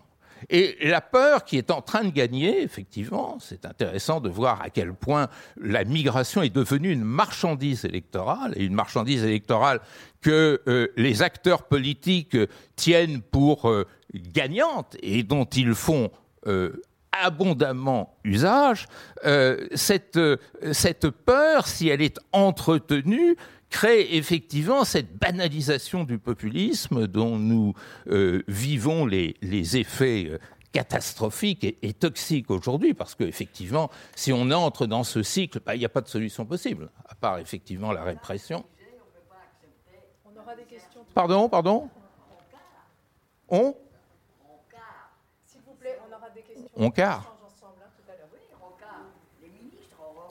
Ah, Rocard Paix à son âme. Oui, personne ne vous demande d'accepter toute la misère du monde. Parce que vous savez, je vais vous dire, madame, la misère du monde, elle n'est pas ici. Moi, j'ai eu euh, le triste privilège de l'avoir en face, la misère du monde. Et ça n'a rien à voir avec ce que nous vivons ici aujourd'hui. Croyez-moi, croyez-moi. La misère du monde, elle est très loin. Et le fait que nous ne nous en soucions pas va un jour nous coûter très cher. Et donc, effectivement, euh, si on veut gagner, il faut vaincre la peur. Si on veut vaincre la peur, eh bien, ça sera peut-être ma phrase de conclusion, il faut regarder la migration pour ce qu'elle est dans le monde d'aujourd'hui et non pas pour ce qu'elle est au regard d'un monde politique qui déjà n'existe plus. Je vous remercie.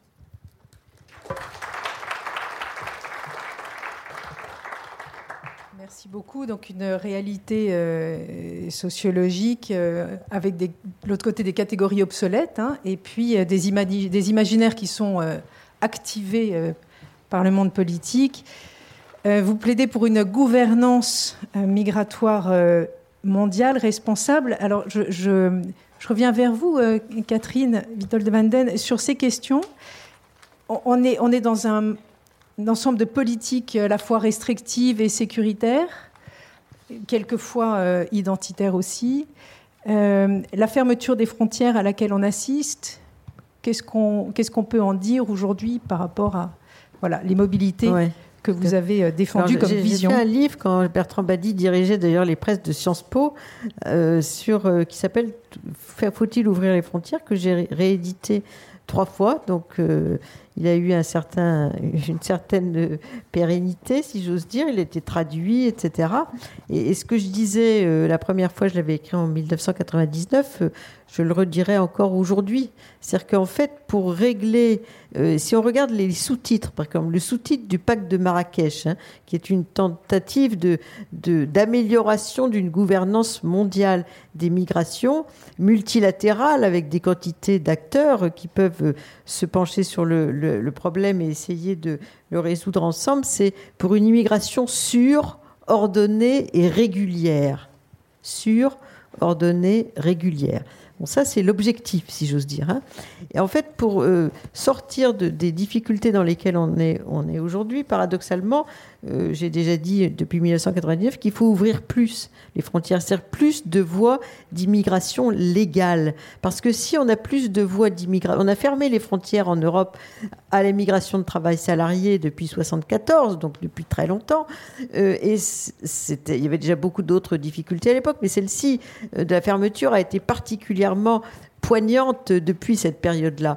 Parce que si on ne peut pas euh, venir légalement euh, et qu'on a dans un, un, imaginaire migratoire euh, qui est dans la tête de la plupart des jeunes du sud du monde, si j'ose dire, même si tous ne viendront pas, loin de là, eh bien, il faut trouver une solution à ce problème-là. Et c'est pas avec des politiques de retour, de fermeture des frontières, etc., qu'on va résoudre le problème. C'est en donnant plus de voies d'immigration légale. C'est-à-dire qu'il faut que ceux qui correspondent à des profils éventuellement dont on a besoin, moi je ne suis pas contre en disant euh, on a besoin de, de, gens qui travaillent dans tel tel secteur, pourquoi pas, etc. Si on donne plus de, de possibilité d'immigration légale, déjà, ça va résoudre une, une partie de l'asile. Parce qu'aujourd'hui, on a des flux mixtes, non pas parce que les gens sont des tricheurs, mais parce que l'asile, c'est la seule façon de venir sans aucun papier en se constituant demandeur d'asile dans un pays d'accueil. Et donc, euh, la question des, des, flux mixtes, de, on ne sait pas très bien si les gens correspondent à l'asile ou s'ils correspondent à une demande de travail, serait résolue parce que le fait d'avoir la possibilité de venir travailler légalement ferait diminuer euh, toute la difficulté de faire le tri qui est aujourd'hui l'essentiel de la politique d'asile en Europe. Donc ça résoudrait énormément de problèmes et en plus ça casserait une grande partie euh, des passeurs. Quand il y a eu 27 morts dans la Manche euh, entre Calais et Douvres, on a dit bah, c'est à cause des passeurs. Non, c'est parce que les frontières sont fermées et, et donc que les gens ont recours à des passeurs. Donc l'immigration légale pour plus de gens, plus de catégories de migrants, ça permettrait de casser une grande partie de l'économie du passage et donc d'avoir moins de morts aux, aux, abords des frontières dans le monde. Ce qui s'est produit, je terminerai là-dessus, euh, depuis les années 90, c'est ce que je disais, une généralisation du droit de sortie, pendant que le droit d'entrée devenait de plus en plus difficile. Et euh, cette, euh, donc, on peut sortir, mais on ne peut pas entrer. Et il y, a, il y a 150 ans, on pouvait difficilement sortir de chez soi, mais on pouvait entrer facilement les pays d'accueil étaient des pays faibles, les pays euh, de départ étaient des pays forts. Aujourd'hui, les pays de départ sont des pays euh, faibles et les pays euh, d'accueil sont des pays forts. Donc on est dans un contexte qui s'est totalement inversé par rapport au contexte d'il y a 150 ans en termes de, logique migratoire. Euh, et il faut adapter, comme le disait Bertrand, euh, bah, les politiques à la réalité euh, dans laquelle on est aujourd'hui. De toute façon, on n'arrêtera pas en fermant les frontières, les flux migratoires. donc il faut trouver une solution qui permette plus de voies légales pour mieux gérer les flux et éviter euh, bah, euh, tous les critères euh, d'une mauvaise gestion, les sans-papiers, les déboutés du droit d'asile, les gens qui dorment dans la rue, etc. Si on a plus de voies légales, on aura beaucoup plus euh, euh, d'aspects positifs de l'immigration. Et même pour les gens qui disent bah, ils sont jeunes, ils ont 20 ans, ils ne travaillent pas, bah, si on a une politique dissuasive en disant plus on les accueille mal, moins ils viendront, c'est sûr que ça ne donne pas une, vision positive euh, des gens qui sont arrivés. Donc c'est dans ce contexte-là qu'on est aujourd'hui. Merci. Hervé Lebras, vous qui travaillez aussi sur les catégories, est-ce qu'il faut les renouveler, ces catégories d'analyse? Et qu'est-ce que vous pensez de ce que vient de dire Catherine sur l'idée d'ouvrir d'autres voies de, migration légale et donc d'autres catégories de migrants. Oui. Je ne suis pas un homme politique, hein, donc euh, je n'ai pas. donc, euh, bon, euh, je suis plus dans l'analyse. De, alors, est-ce qu'il faut d'autres catégories d'analyse? Vous avez vu que dans mon petit exposé, j'ai déjà cherché à discréditer la notion d'entrée. Donc voilà, euh, si on peut déjà euh, revoir cette catégorie d'analyse qui mène à des sommes faramineuses de migrants, bon, ça serait un, premier, un, premier bénéfice. mais je pense que euh, il faut être de plus en plus factuel. Renouveler les catégories d'analyse, c'est veut dire coller aux faits. Coller, je, dis les faits, pas la réalité. Les faits sont une partie de la réalité, mais c'est une partie qui est euh, avec laquelle il faut faire. C'est une partie incontournable. Alors on peut présenter d'autres faits. Je ne vais pas aller parler de faits alternatifs comme fait M. Trump, mais euh, les faits sont une partie, une vue et cette vue-là peut être, je crois, euh, améliorée pour répondre euh, à votre euh, question. Alors, est-ce que le langage doit être changé? C'est difficile à dire parce que, effectivement, le mot immigré, c'est un mot très gênant. Parce que 36% des immigrés sont français. Donc, et on a vu ce progressivement, moi qui suis les travaux de l'INSEE, j'ai beaucoup d'estime et je pense qu'en plus de ça, ils sont de mieux en mieux mais est de plus en plus euh, ouvert et, euh, à, euh, à, la consultation et, au travail sur eux. Mais jusqu'en 1990, l'INSEE comptait les étrangers. La catégorie, c'est étrangers français. Voilà un, exemple de, de, catégorie. Et puis, progressivement, l'INSEE s'est mis à remplacer le mot étranger par le mot immigré. C'était et ce n'est pas du tout la même chose conceptuellement, parce que quand vous êtes étranger, vous pouvez cesser de l'être en devenant euh, français. C'est d'ailleurs ce qui se passe. Vous avez vu que l'année dernière, il y a encore eu à peu près 90 000 euh, naturalisations. C'est bien. Euh, c'est des gens qui sont souvent depuis longtemps en France, qui enrichiront notre pays.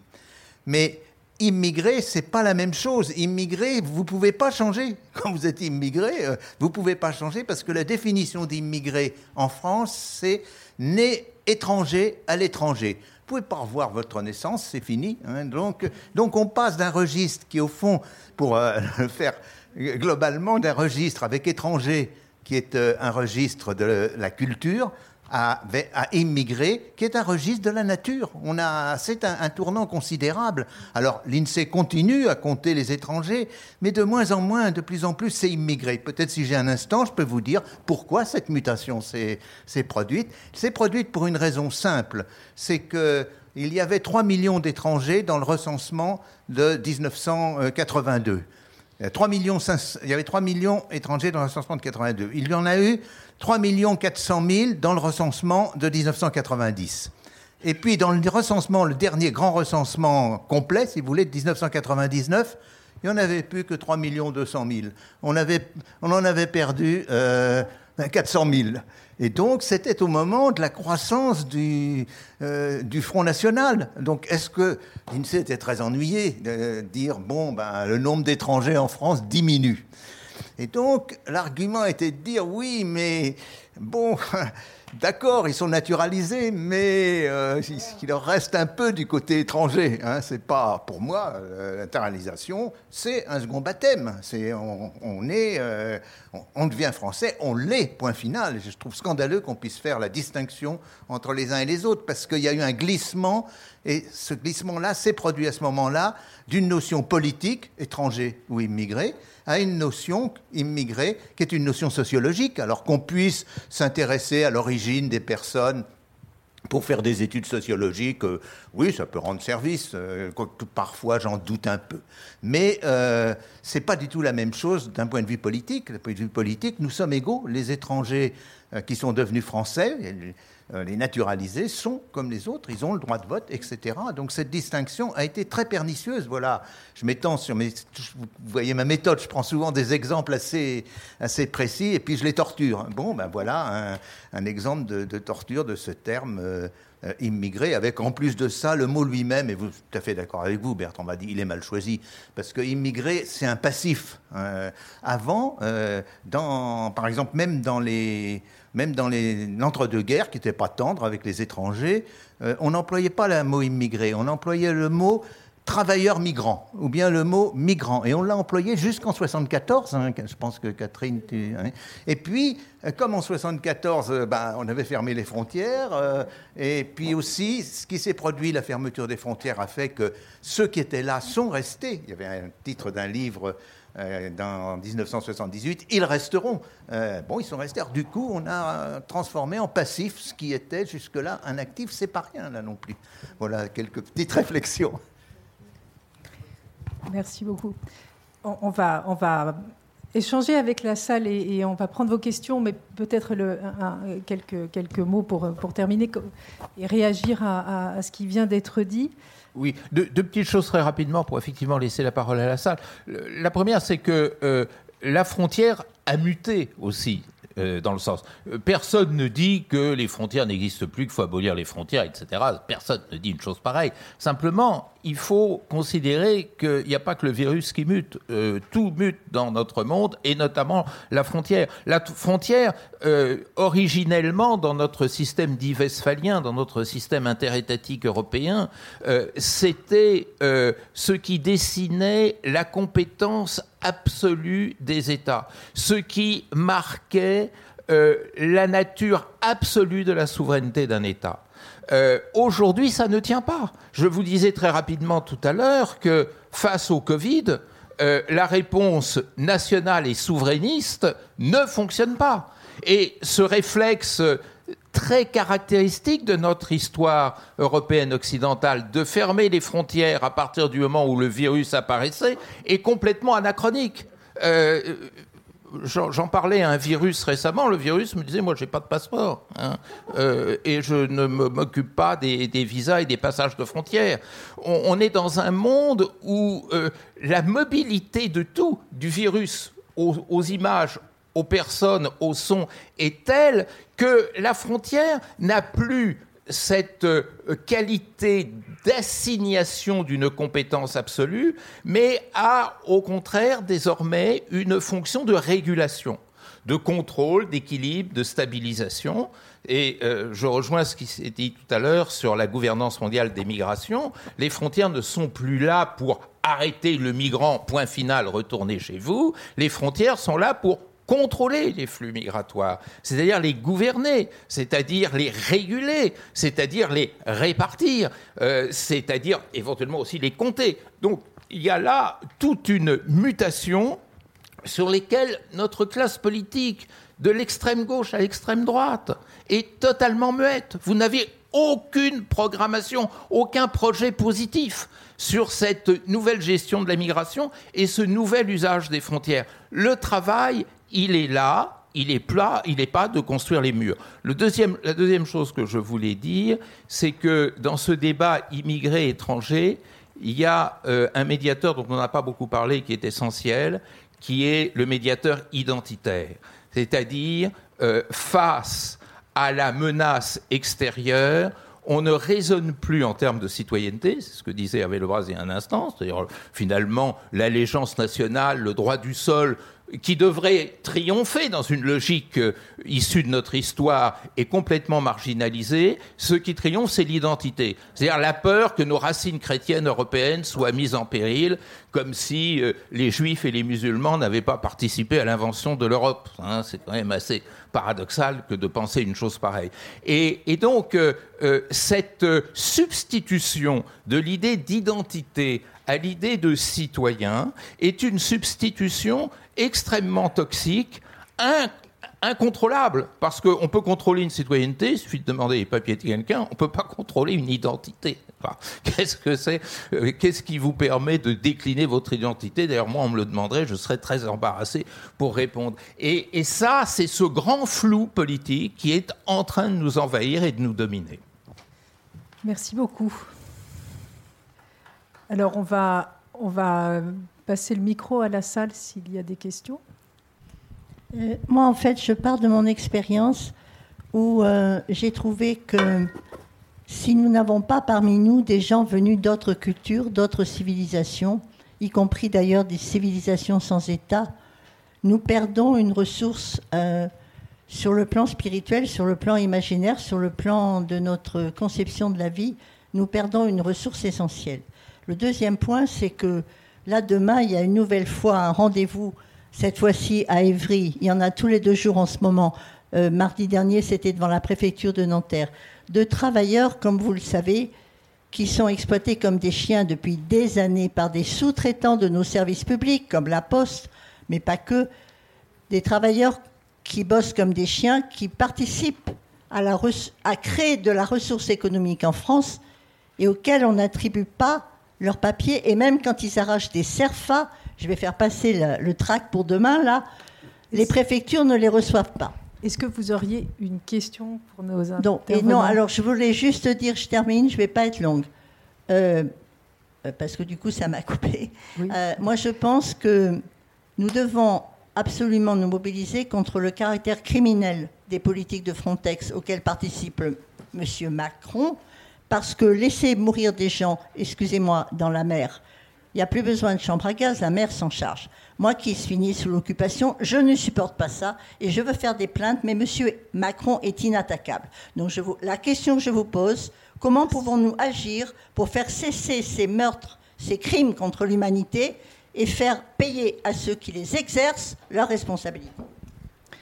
Alors un, des, buts de cette de cette rencontre est, euh, dans un contexte politique, d'essayer de réfléchir un peu scientifiquement avec des faits, des chiffres.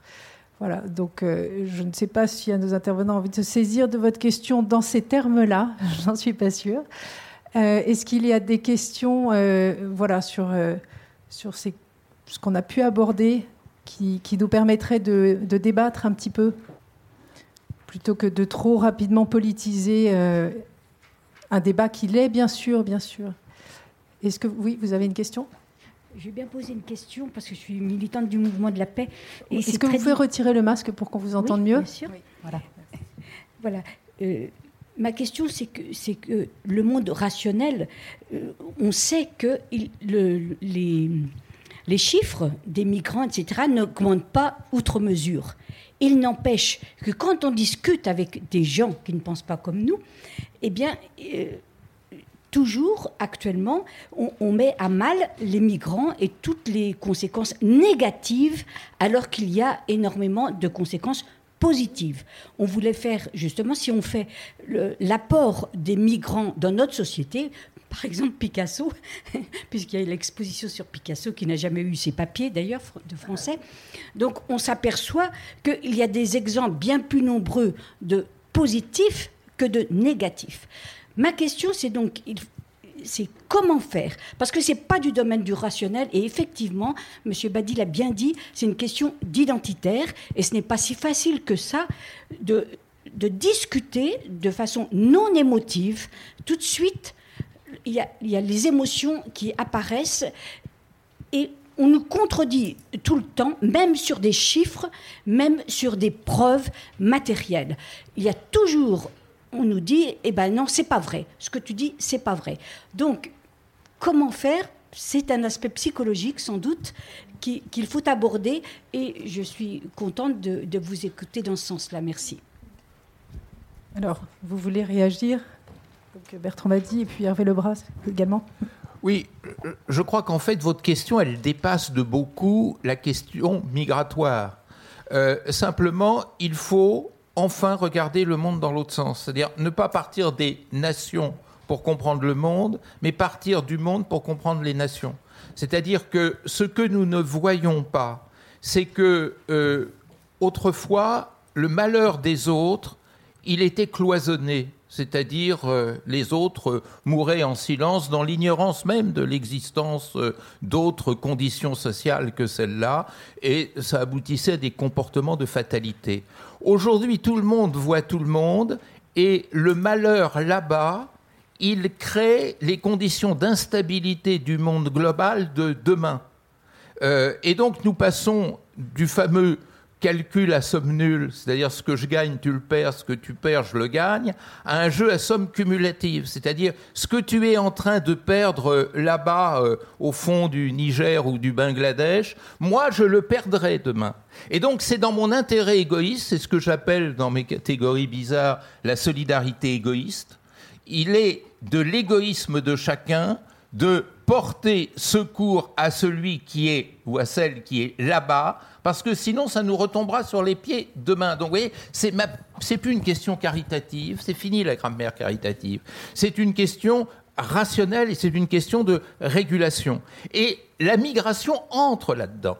C'est-à-dire que si nous n'organisons pas une mobilité minimale des personnes, compte tenu de ce que sont les déséquilibres démographiques qu'on vous décrivait tout à l'heure, eh bien, nous en paierons demain le prix sous une forme ou sous une autre, qui peut être sous forme de violence, de guerre, mais aussi euh, euh, sous forme de déséquilibre économique qui euh, finalement auront raison de nous. C'est exactement comme le fait de ne pas vacciner l'Afrique. Demain, ça nous inventera un variant contre lequel nous serons impuissants. Bon, cette solidarité égoïste à bas bruit, elle tente à s'imposer comme le vrai moteur du monde. Mais c'est un moteur que peu de dirigeants veulent voir, parce que traiter ce moteur-là, ça implique de dépenser beaucoup dans le court terme pour ne gagner que dans le moyen et le long terme. Donc c'est anti-politique. C'est irrationnel politiquement. Je vais vous demander des efforts euh, fiscalement. Mais vous n'en verrez jamais les fruits, c'est peut-être vos petits-enfants qui, qui, les verront. Donc effectivement, c'est quelque chose qui politiquement ne passera jamais. Et pourtant, c'est ça la solution. En matière climatique, en matière sanitaire, en matière migratoire. Euh, dans la mesure où c'est fini, les politiques répressives, on sait que ça ne marche pas. Si nous n'avons pas des politiques de régulation sur le plan mondial, nous en paierons très cher la note demain. C'est ça le discours qu'il faut tenir.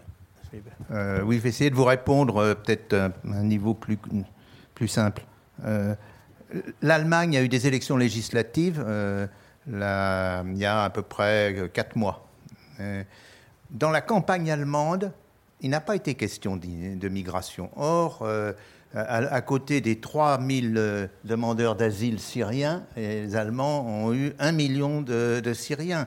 La proportion d'immigrés euh, avec la même définition que la France en Allemagne est nettement supérieure à ce qu'elle est en, France. Donc, ce que je veux dire par là, c'est qu'il y a des, des responsables. C'est actuellement en France, je dis actuellement, les hommes politiques et les hommes politiques de pratiquement du centre jusqu'à l'extrême droite. Euh, je vais vous donner un exemple.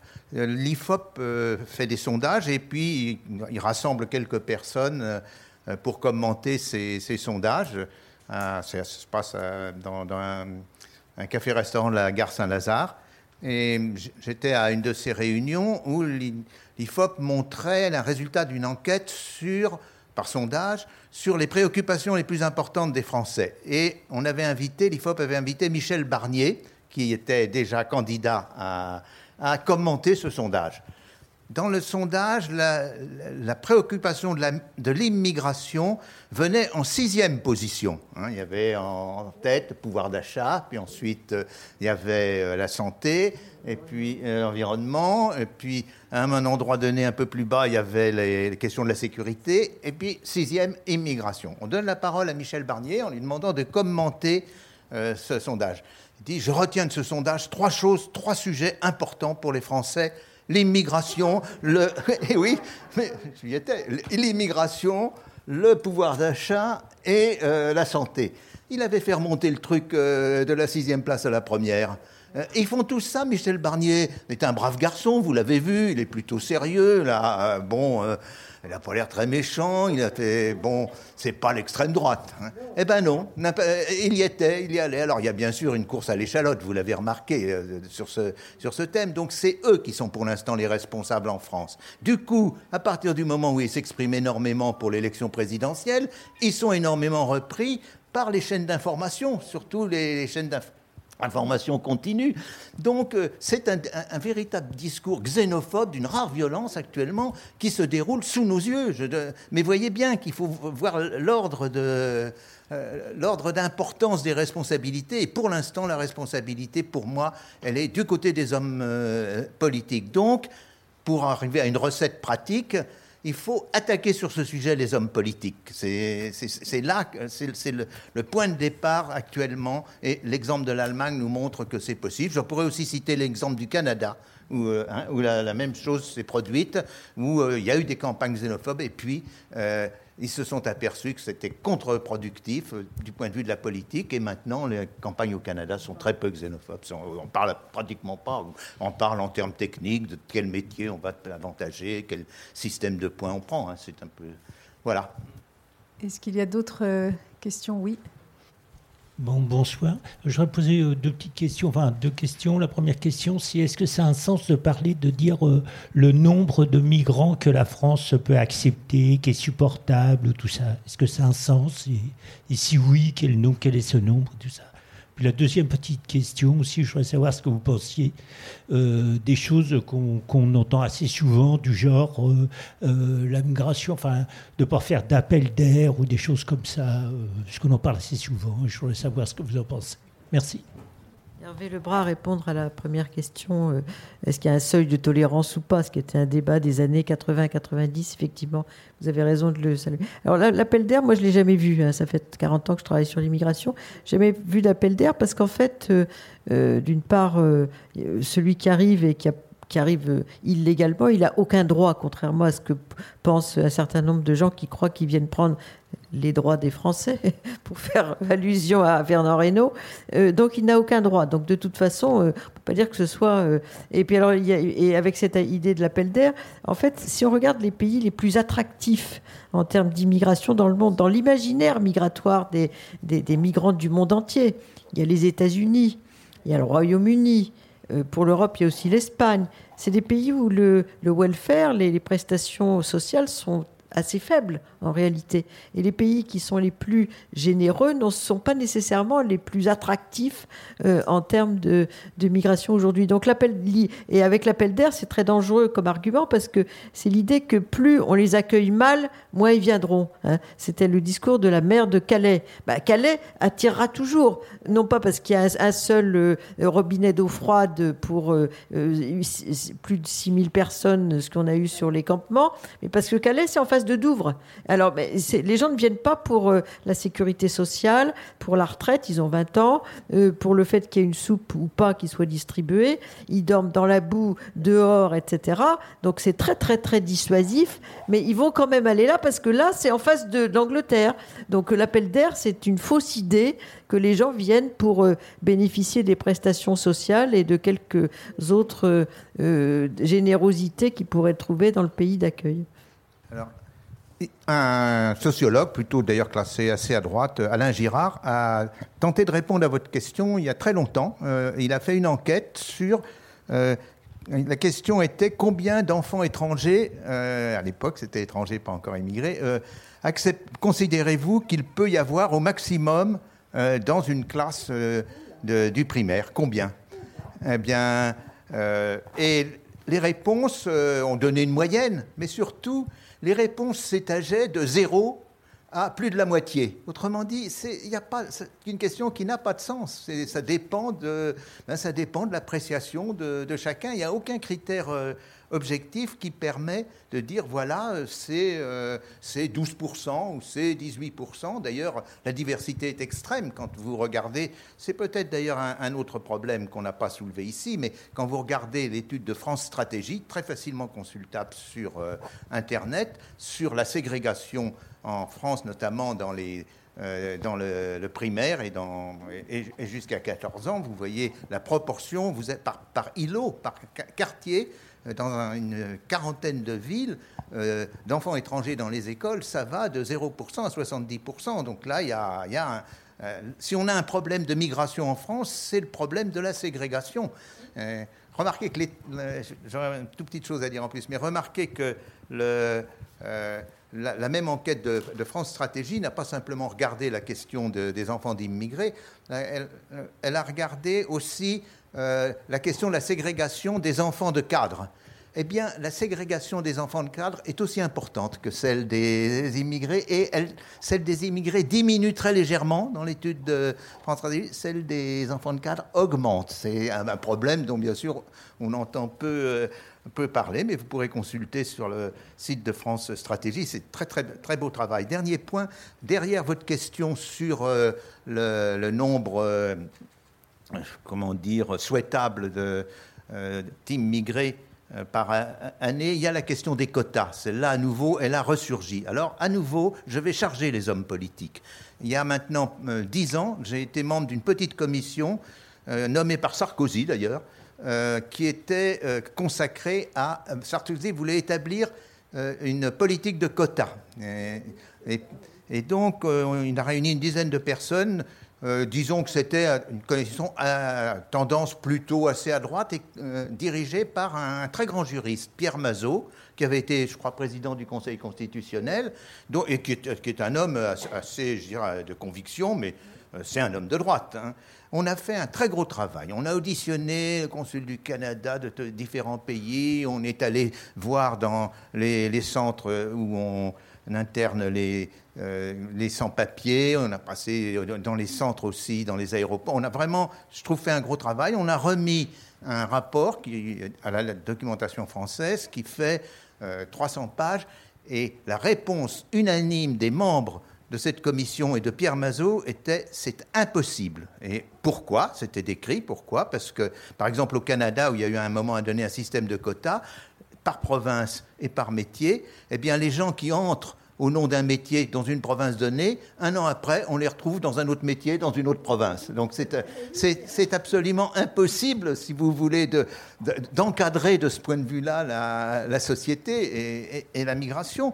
Donc la question, je pensais, était jugée. Elle était jugée, bien sûr, la gauche était euh, assez opposée au quota, la droite le devenait, eh ben, je, vois les, je les vois réapparaître en permanence. Fillon, euh, dans sa campagne en 2007, voulait les, les remettre à, l'ordre du jour. Là, j'entends toute la bande de, droite et d'extrême droite euh, demander des quotas. Mais, euh, c'est-à-dire, là, ce que je leur reproche, c'est pas qu'ils veuillent des quotas, vraiment, mais c'est de ne pas prendre connaissance de leurs propres travaux. C'est-à-dire, ces travaux, ils sont consultables, ils sont à la documentation française, c'est eux qui les ont demandés, et ils ne les regardent même pas, et ils ramènent le même slogan. Là, quand même, à nouveau, il y a un truc qui ne va pas avec le personnel politique. Vous vouliez réagir? Réagir, non, c'est juste un petit post-scriptum euh, à propos de l'appel d'air. Euh, ce qui domine en sociologie, c'est pas le décrété, c'est le perçu. C'est la manière dont les acteurs perçoivent les choses. Et euh, décider dans un cabinet ministériel ce qui favorise l'immigration ou ce qui, au contraire, en dissuade est absurde parce que finalement c'est de l'imaginaire du migré ou du migrant potentiel que, euh, euh, que trouve euh, la dynamique migratoire, que la dynamique migratoire, pardon, trouve son origine, et que le perçu de celui qui habite le Sahel ou le bassin du Congo ou l'Afghanistan est beaucoup plus déterminant des flux migratoires que ce qui aura été mesuré, décidé ou décrété dans les cabinets ministériels. Donc cette histoire d'appel d'air, c'est de la poésie, c'est de la mauvaise poésie. D'accord. Et, une dernière, dernière question, parce qu'il est l'heure. Euh, alors, il y, avait une personne qui attendait là. Si vous voulez bien, on fait deux petites questions rapides, c'est possible? Hein Vous les coupez Oui, ok, merci. Et une juste toute petite question, et puis très très simple. Et c'est au professeur Bertrand. Alors, euh, la question que je vous posais, c'était juste pour savoir et la méthodologie, la façon dont vous faites pour euh, collecter le, les données, pour avoir vos, vos, chiffres, les chiffres que vous, les chiffres que vous analysez, est-ce que, est que vos, vos, voisins européens, vous avez un peu regardé comment est-ce qu'ils font pour collecter le, les données qu'ils Oui, très rapidement. Euh, la, France a un petit désavantage par rapport à la majorité des pays de l'Union européenne, euh, c'est qu'elle n'a pas de registre de population. Euh, dans les autres pays, mettons en Allemagne ou par exemple en Suisse, alors c'est un nom pas très agréable, s'appelle contrôle de l'habitant en, Suisse, mais vous êtes même en Suisse si vous quittez pendant un peu, dès que vous quittez plus d'un mois votre résidence, vous êtes obligé de le déclarer au contrôle de, de l'habitat. C'est pas policier du tout. Hein. Le contrôle de l'habitat votre nom, votre âge, votre sexe et votre adresse. Voilà. Mais du coup, avec les registres de population, on sait à, chaque instant, vous voyez, ce, qui est fait par l'INSEE avec les enquêtes de population que je vous ai montrées, là, on peut le faire à tout instant. Donc, euh, des pays comme l'Allemagne, les pays nordiques ont des, chiffres de, et la Suisse ont des chiffres de migration qui sont euh, plus sûrs que les, euh, que les chiffres français. Mais en France, il y a, y a eu la question est soulevée depuis longtemps, mais il y a une résistance à cette histoire de registre de population. Il y a l'impression que ça va être euh, du flicage. Euh, bon, apparemment, ce n'est pas le cas dans les pays que je vous cite, mais euh, il y a un mauvais souvenir parce qu'il euh, y a eu, pendant la guerre, une affaire célèbre qui est celle du fichier des Juifs. Et donc, il y a cette méfiance dure depuis, depuis cette époque. Mais c'est une des solutions pour avoir des, des chiffres plus corrects et de ne pas avoir les, problèmes que je vous ai indiqués, même si, comme je vous l'ai indiqué, il y a une solution quand même qui est simple en termes de voir l'accroissement d'une année à l'autre. Mais euh, on connaît mieux le mouvement dans un pays comme la Suisse, comme l'Allemagne. Même l'Angleterre a une méthode meilleure. Une dernière question? Oui, bonsoir. Merci. Euh, je voudrais vous demander votre avis sur euh, un projet qui est culturel pour essayer de changer justement les imaginaires sur les migrations. je ne sais pas si vous en avez entendu parler, mais qui est porté par le Pérou, Sébastien Thierry. Euh, qui est euh, donc cette personne a travaillé euh, et documenté les actes d'hospitalité faits en mer et sur terre, notamment par les associations telles SOS Méditerranée, Sea-Watch, pour éviter les noyades, et aussi sur terre par les associations qui recueillent des réfugiés ou migrants. et donc d'essayer d'attaquer cet imaginaire en le renversant, euh, c'est-à-dire euh, en le présentant comme euh, quelque chose de culturel. C'est-à-dire, il voudrait l'inscrire au patrimoine mondial de l'humanité, cet acte d'hospitalité qui a été constaté par, lors de cette recherche par les associations. Qu'est-ce que vous en pensez? Est-ce que c'est une bonne façon de faire? Ou est-ce que c'est une impasse? Parce que justement ça reste non, euh, l'acte d'hospitalité, la hiérarchie entre les pays, donc toujours un peu de charité. Voilà. Merci. Non, je crois que c'est une, une, valeur euh, euh, de, de l'homme, de droit de l'homme au sens large, et je pense que c'est tout à fait une très bonne idée de, d'essayer d'inscrire cette valeur d'hospitalité. Tout à l'heure, on parlait de l'Allemagne. Moi, ce qui m'a frappé dans la crise, de, ce qu'on appelait la crise de 2015, c'est qu'en Allemagne, où j'étais allé à ce moment-là, il y a une culture de, de l'asile. Une culture de l'asile, et les gens étaient fiers étaient fiers d'avoir accueilli chez eux dans, les premières euh, semaines, euh, en donnant leur nom dans les municipalités, euh, les réfugiés qui arrivaient du Proche et du Moyen-Orient. Donc une culture de l'asile. Et il y a une certaine fierté euh, de ce phénomène, euh, par exemple, dans ce pays. Donc, euh, des gens comme le pape, par exemple, le pape qui est très très mal le suivi par les paroissiens en général, avec sa encyclique Fratelli Tutti, qui va, voilà, et par le clergé. Et donc, quand on va dans une église, il, est très rare qu'on fasse allusion au principe d'hospitalité que le pape répète chaque fois qu'il va à Lampedusa, à chaque fois qu'il va à Chypre et dans quelques autres îles de la Méditerranée. Eh bien, là, je crois qu'il y, a une valeur d'hospitalité qui va à l'encontre euh, de ceux qui sont, seraient censés euh, suivre ce que dit le pape. Par exemple, Madame Merkel aussi, elle a pris des risques politiques importants en disant euh, en 2015, on est prêt à accueillir 800 000 réfugiés. Donc je crois que ça, c'est des valeurs d'hospitalité, effectivement, qui, à mon avis, peuvent être inscrites dans un patrimoine culturel de l'humanité. Je crois que c'est une très bonne idée, oui. Oui, c'est une très bonne conclusion aussi. Merci beaucoup. Merci de, très rapidement, de votre dernière question et très rapide. Et oh, oh oui, mais alors vraiment très, très très rapide. Sauf que on avait dit que c'était la dernière, donc vous avez vous avez une demi minute et je ne sais pas si on pourra vous répondre euh, sur la scène. C'est la question inespérée. Euh, tout à l'heure, vous avez dit qu'il y avait deux euh, réactions possibles face aux migrations contemporaines, et là, vous venez d'en évoquer une, qui est donc la solidarité, l'hospitalité. Tout à l'heure, on évoquait la peur. J'ai l'impression qu'il y en a une troisième, fondamentalement, qui serait peut-être la plus générale et la plus invisible, qui est le déni. Et juste tous les gens en France qui ferment les yeux par rapport à ce phénomène. Est-ce que déni. vous l'identifiez également, ce déni face à l'accueil et aux arrivées et, et aux gens qui sont en France? Et si oui, par rapport à la présidentielle qui vient et aux discours politiques qui sont extrêmement polarisés qui arrivent, comment est-ce que vous analysez euh, ça? Voilà. Alors, on, voilà, on vient, de, on vient déjà d'aborder pas mal de cette question, je crois, du déni de la peur, hein, euh, avec, euh, avec tout ce qu'on a dit. je, vous propose de, revenir le 21 février. On va poursuivre hein, sur ces questions. Voilà. mais merci de, de votre écoute. Merci et merci à nos intervenants. Et je vous signale, euh, je vous signale à tous que vous avez euh, sur l'Institut Convergence Migration euh, des données qui reviennent, qui font du fact-checking et qui reviennent aussi sur cette réalité à partir des chiffres. Donc, dans sa revue de facto et dans Desinfox, hein, vous avez des, informations qui vous permettent de relire un petit peu ce qui est dit et de lire les chiffres correctement comme on vient de le faire. Je remercie très très vivement en tout cas les intervenants pour cette passionnante rencontre. Merci. Ah, merci beaucoup. C'est la fin de, cette rencontre. Alors vraiment un grand merci euh, à nos, invités qui euh, ont vraiment euh, déployé énormément de choses. Je ne pensais pas qu'en moins de deux heures, on pouvait apprendre autant changer autant son regard et se rendre compte qu'on en avait encore beaucoup plus à apprendre. Donc vraiment un très très grand merci. Et il y aura donc encore deux autres rencontres. Euh, la prochaine donc, sera le 21 février et ce sera sur les parcours de migration et d'exil.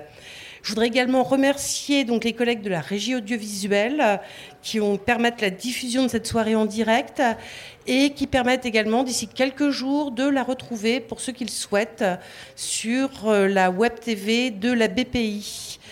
Euh, pour finir, n'hésitez pas en quittant la salle, pour ceux qui n'ont pas fait, vous pouvez prendre le dernier numéro de Balise, la, revue de la BPI, qui a un dossier spécial euh, migrant donc ce mois-ci. Donc euh, encore un grand merci et très bonne soirée à tous.